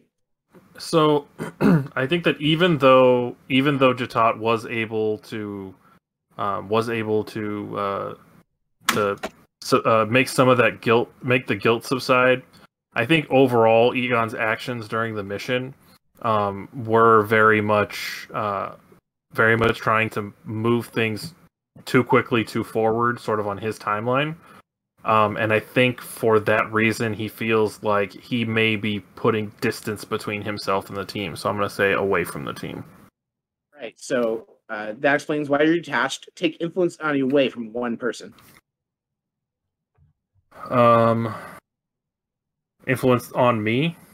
Yeah. So someone loses influence on you. I will say, for decision making purposes, Jatat is the team leader. There's a mechanical benefit to Jatat having influence over you. Yeah, So I would I um, would not choose Jatat if I were the, making a mechanical decision. If I was you. It's probably it. It probably would be Cal anyway, since Cal kind of got caught in the crossfires of uh, my accidental explosion. So, um, we'll go with we'll go with that. So I'll remove the influence for uh, of Cal. All right. And then Cal, same question: closer to the team, further away from the team, or image of yourself. Um, I think Cal is growing into more of an image of himself that he's afraid of. Um, his powers are growing, but he's still not completely 100% on controlling them yet, and that's worrying. So I'm gonna, I'm gonna do. Can I take a? Can I take a label up to three? Is that a thing? Yeah, three. Doesn't say you can't. So yep. The the scale goes from negative two to plus three. Okay, I'm gonna do. Okay, so I'm gonna take freak up to three, and I'm gonna do one. Save. Yeah, I'm gonna do mundane minus two. All right. Uh, Valerie. Okay, so since Valerie had a fantastic time today, it was just like the right mix of chaos to make every make her very happy. So she grew closer to the team, and like the person that she grew probably the closest to is gonna have to be Cal because he risked it all for The snack. for the snack. Listen, my But, it, but that was like really hard. I promise. like she's legitimately which everybody's got influence over her anyway so it's kind of like whatever i forget what we did when you already have influence and i can't give it to you again um I don't remember what it was either. We had this conversation last session too. yeah we did Uh, did he get to increase it's something, down at the or Immediately shift one of their labels up and one of their labels down, your choice. So whoever you're giving influence over again gets to uh, mess with your labels. Cool All right, so Cal gets to shift vowels and labels. Yes. Yes. Ooh, One up and one down. interesting. All right. And since you compose the team, you do also get to mark potential. Hmm. Yeah, I don't think Val took any conditions. Mm-mm. I don't know what to do with the labels. All right, well, you decide on that. We're just going to go right ahead to Mal. But you can let us know after we get through everybody which labels you moved. Mm. Trying to think. It's definitely going to be either grow closer to the team, team or grow into your own image of yourself. Um,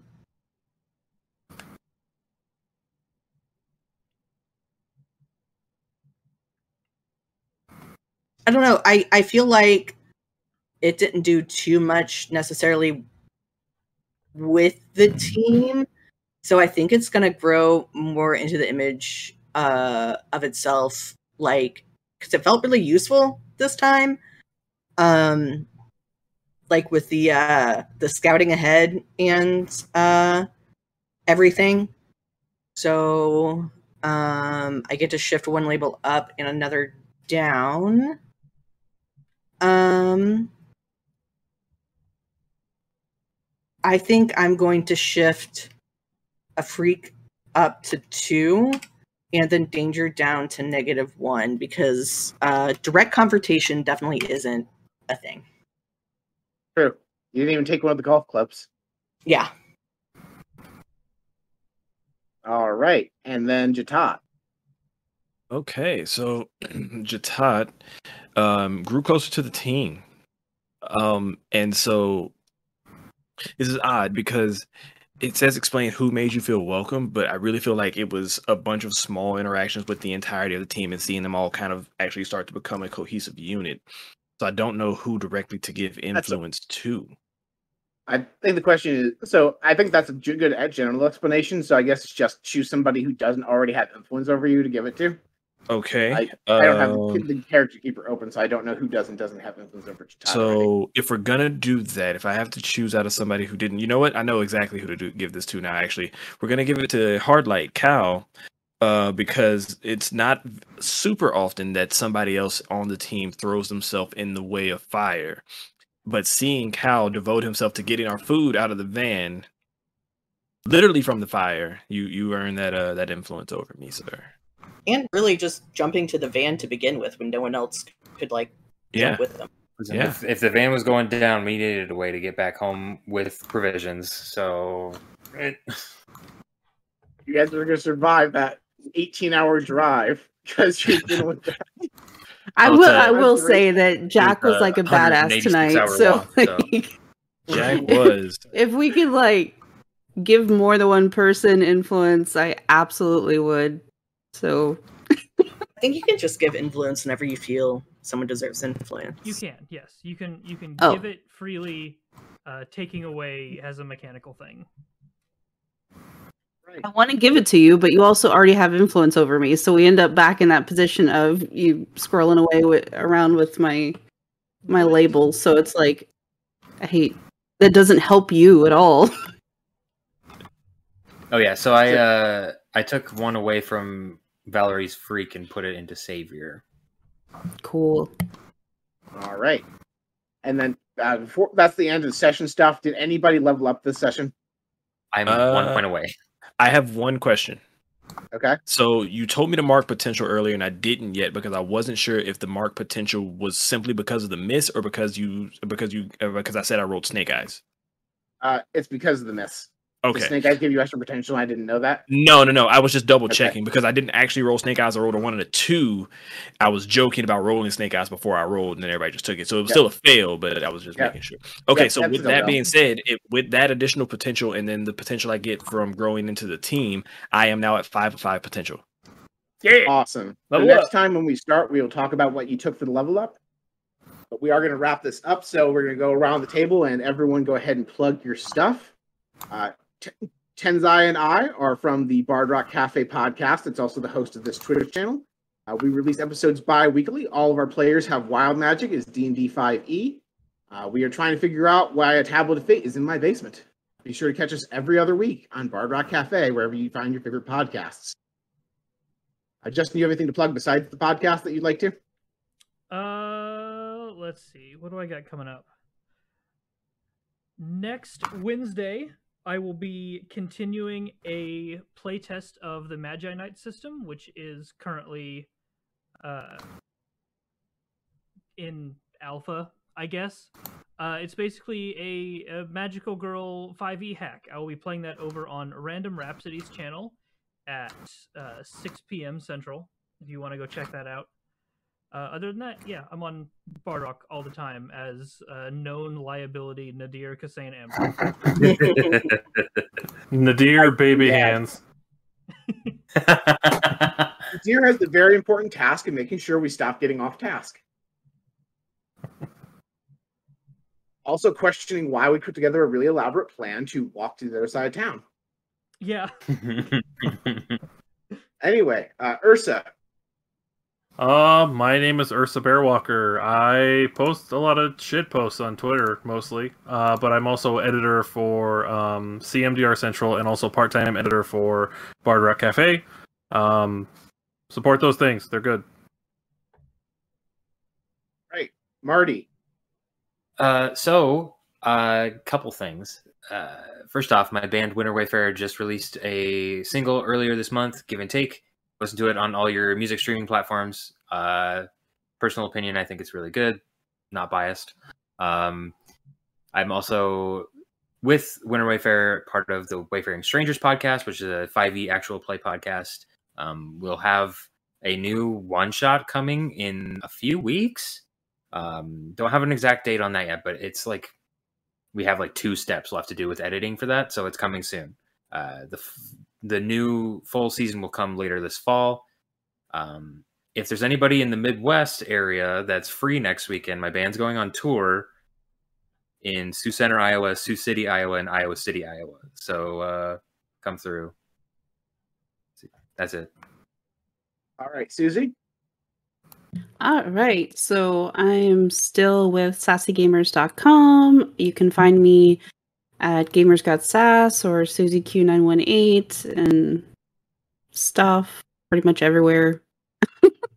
if you see anything that says Susie Q918, it's probably me. Uh let's see. Um I think that's I think that's it. I mean yeah, yeah. Sorry, I have things in I have things in the works, but they're not ready yet. So that's all you get for now. Susy's underselling herself. She's a freelance editor. She knows about web hosting. If you need help with anything about the pre the behind the scenes production about your thing, reach out to her. She either knows somebody or can help you herself. I'm pretty sure. Oh my god, yeah. That's see, I don't have to say anything. You know all of the things. That's pretty awesome. I didn't even know all those things about. No, I'm just kidding. I knew those things. look, this is a threat. If you don't promote yourself, one of us will do it for you. Like Susy's helping me build us a podcast website. It's going slowly because I have to do a lot of the stuff and I don't know what I'm doing, but we're working on it. Well, and Hey. so I'm not gonna I'm not gonna get off topic on topic on that, but yeah, I have I have a lot more help to give you. But Yeah. speaking of the freelance editing, I've been like busy as hell. So business is going good. That's great. Carry on. Sorry. Fantastic. Uh, Jackie, Yes, uh, I have a podcast called Fake Gamer Bro. You can find uh, links to stuff on uh, the card, uh, fakegamerbro.carrd, C A R R D uh, dot com. And um, and yeah, I talk about mobile games. Uh, Justin's on it sometimes. We actually just recorded. I don't know how long it's going to be after editing, but before editing, it was two hour long uh, bonus episode about uh, Inscryption. That's going to be up on the Patreon, which is uh, patreon.com slash jaxyaks. And um, and yeah, just just doing mobile game stuff. Send me mobile games that you want me to talk about or whatever. I'm gonna have to hit you up for that. I have uh, my former roommates, two of my best friends, have gotten really into a mobile game. I don't know the name of the mobile game, but I kind of want to hear an impartial review of this game. It's not from them, so Yeah, I'm gonna reach sure. out to you about that. Def, def, def. And then finally, last but not least, Jazz. Hey, it's your boy Jazz. Um, I play Fate on the Gimme Da Loot podcast. Um, it's an actual play fifth edition D and D podcast in a homebrew world about a bunch of five random yahoos that got uh, magically bound together after trying to save some lumberjacks from death and destruction at a fantasy truck stop. Um, you can find me on Twitter at Jazz E Fate, or as it's supposed to be pronounced as at Jazzy Faye, like the you know uh, hip hop producer. Uh, Jazz, the letter E, F A I T, Fate, the character.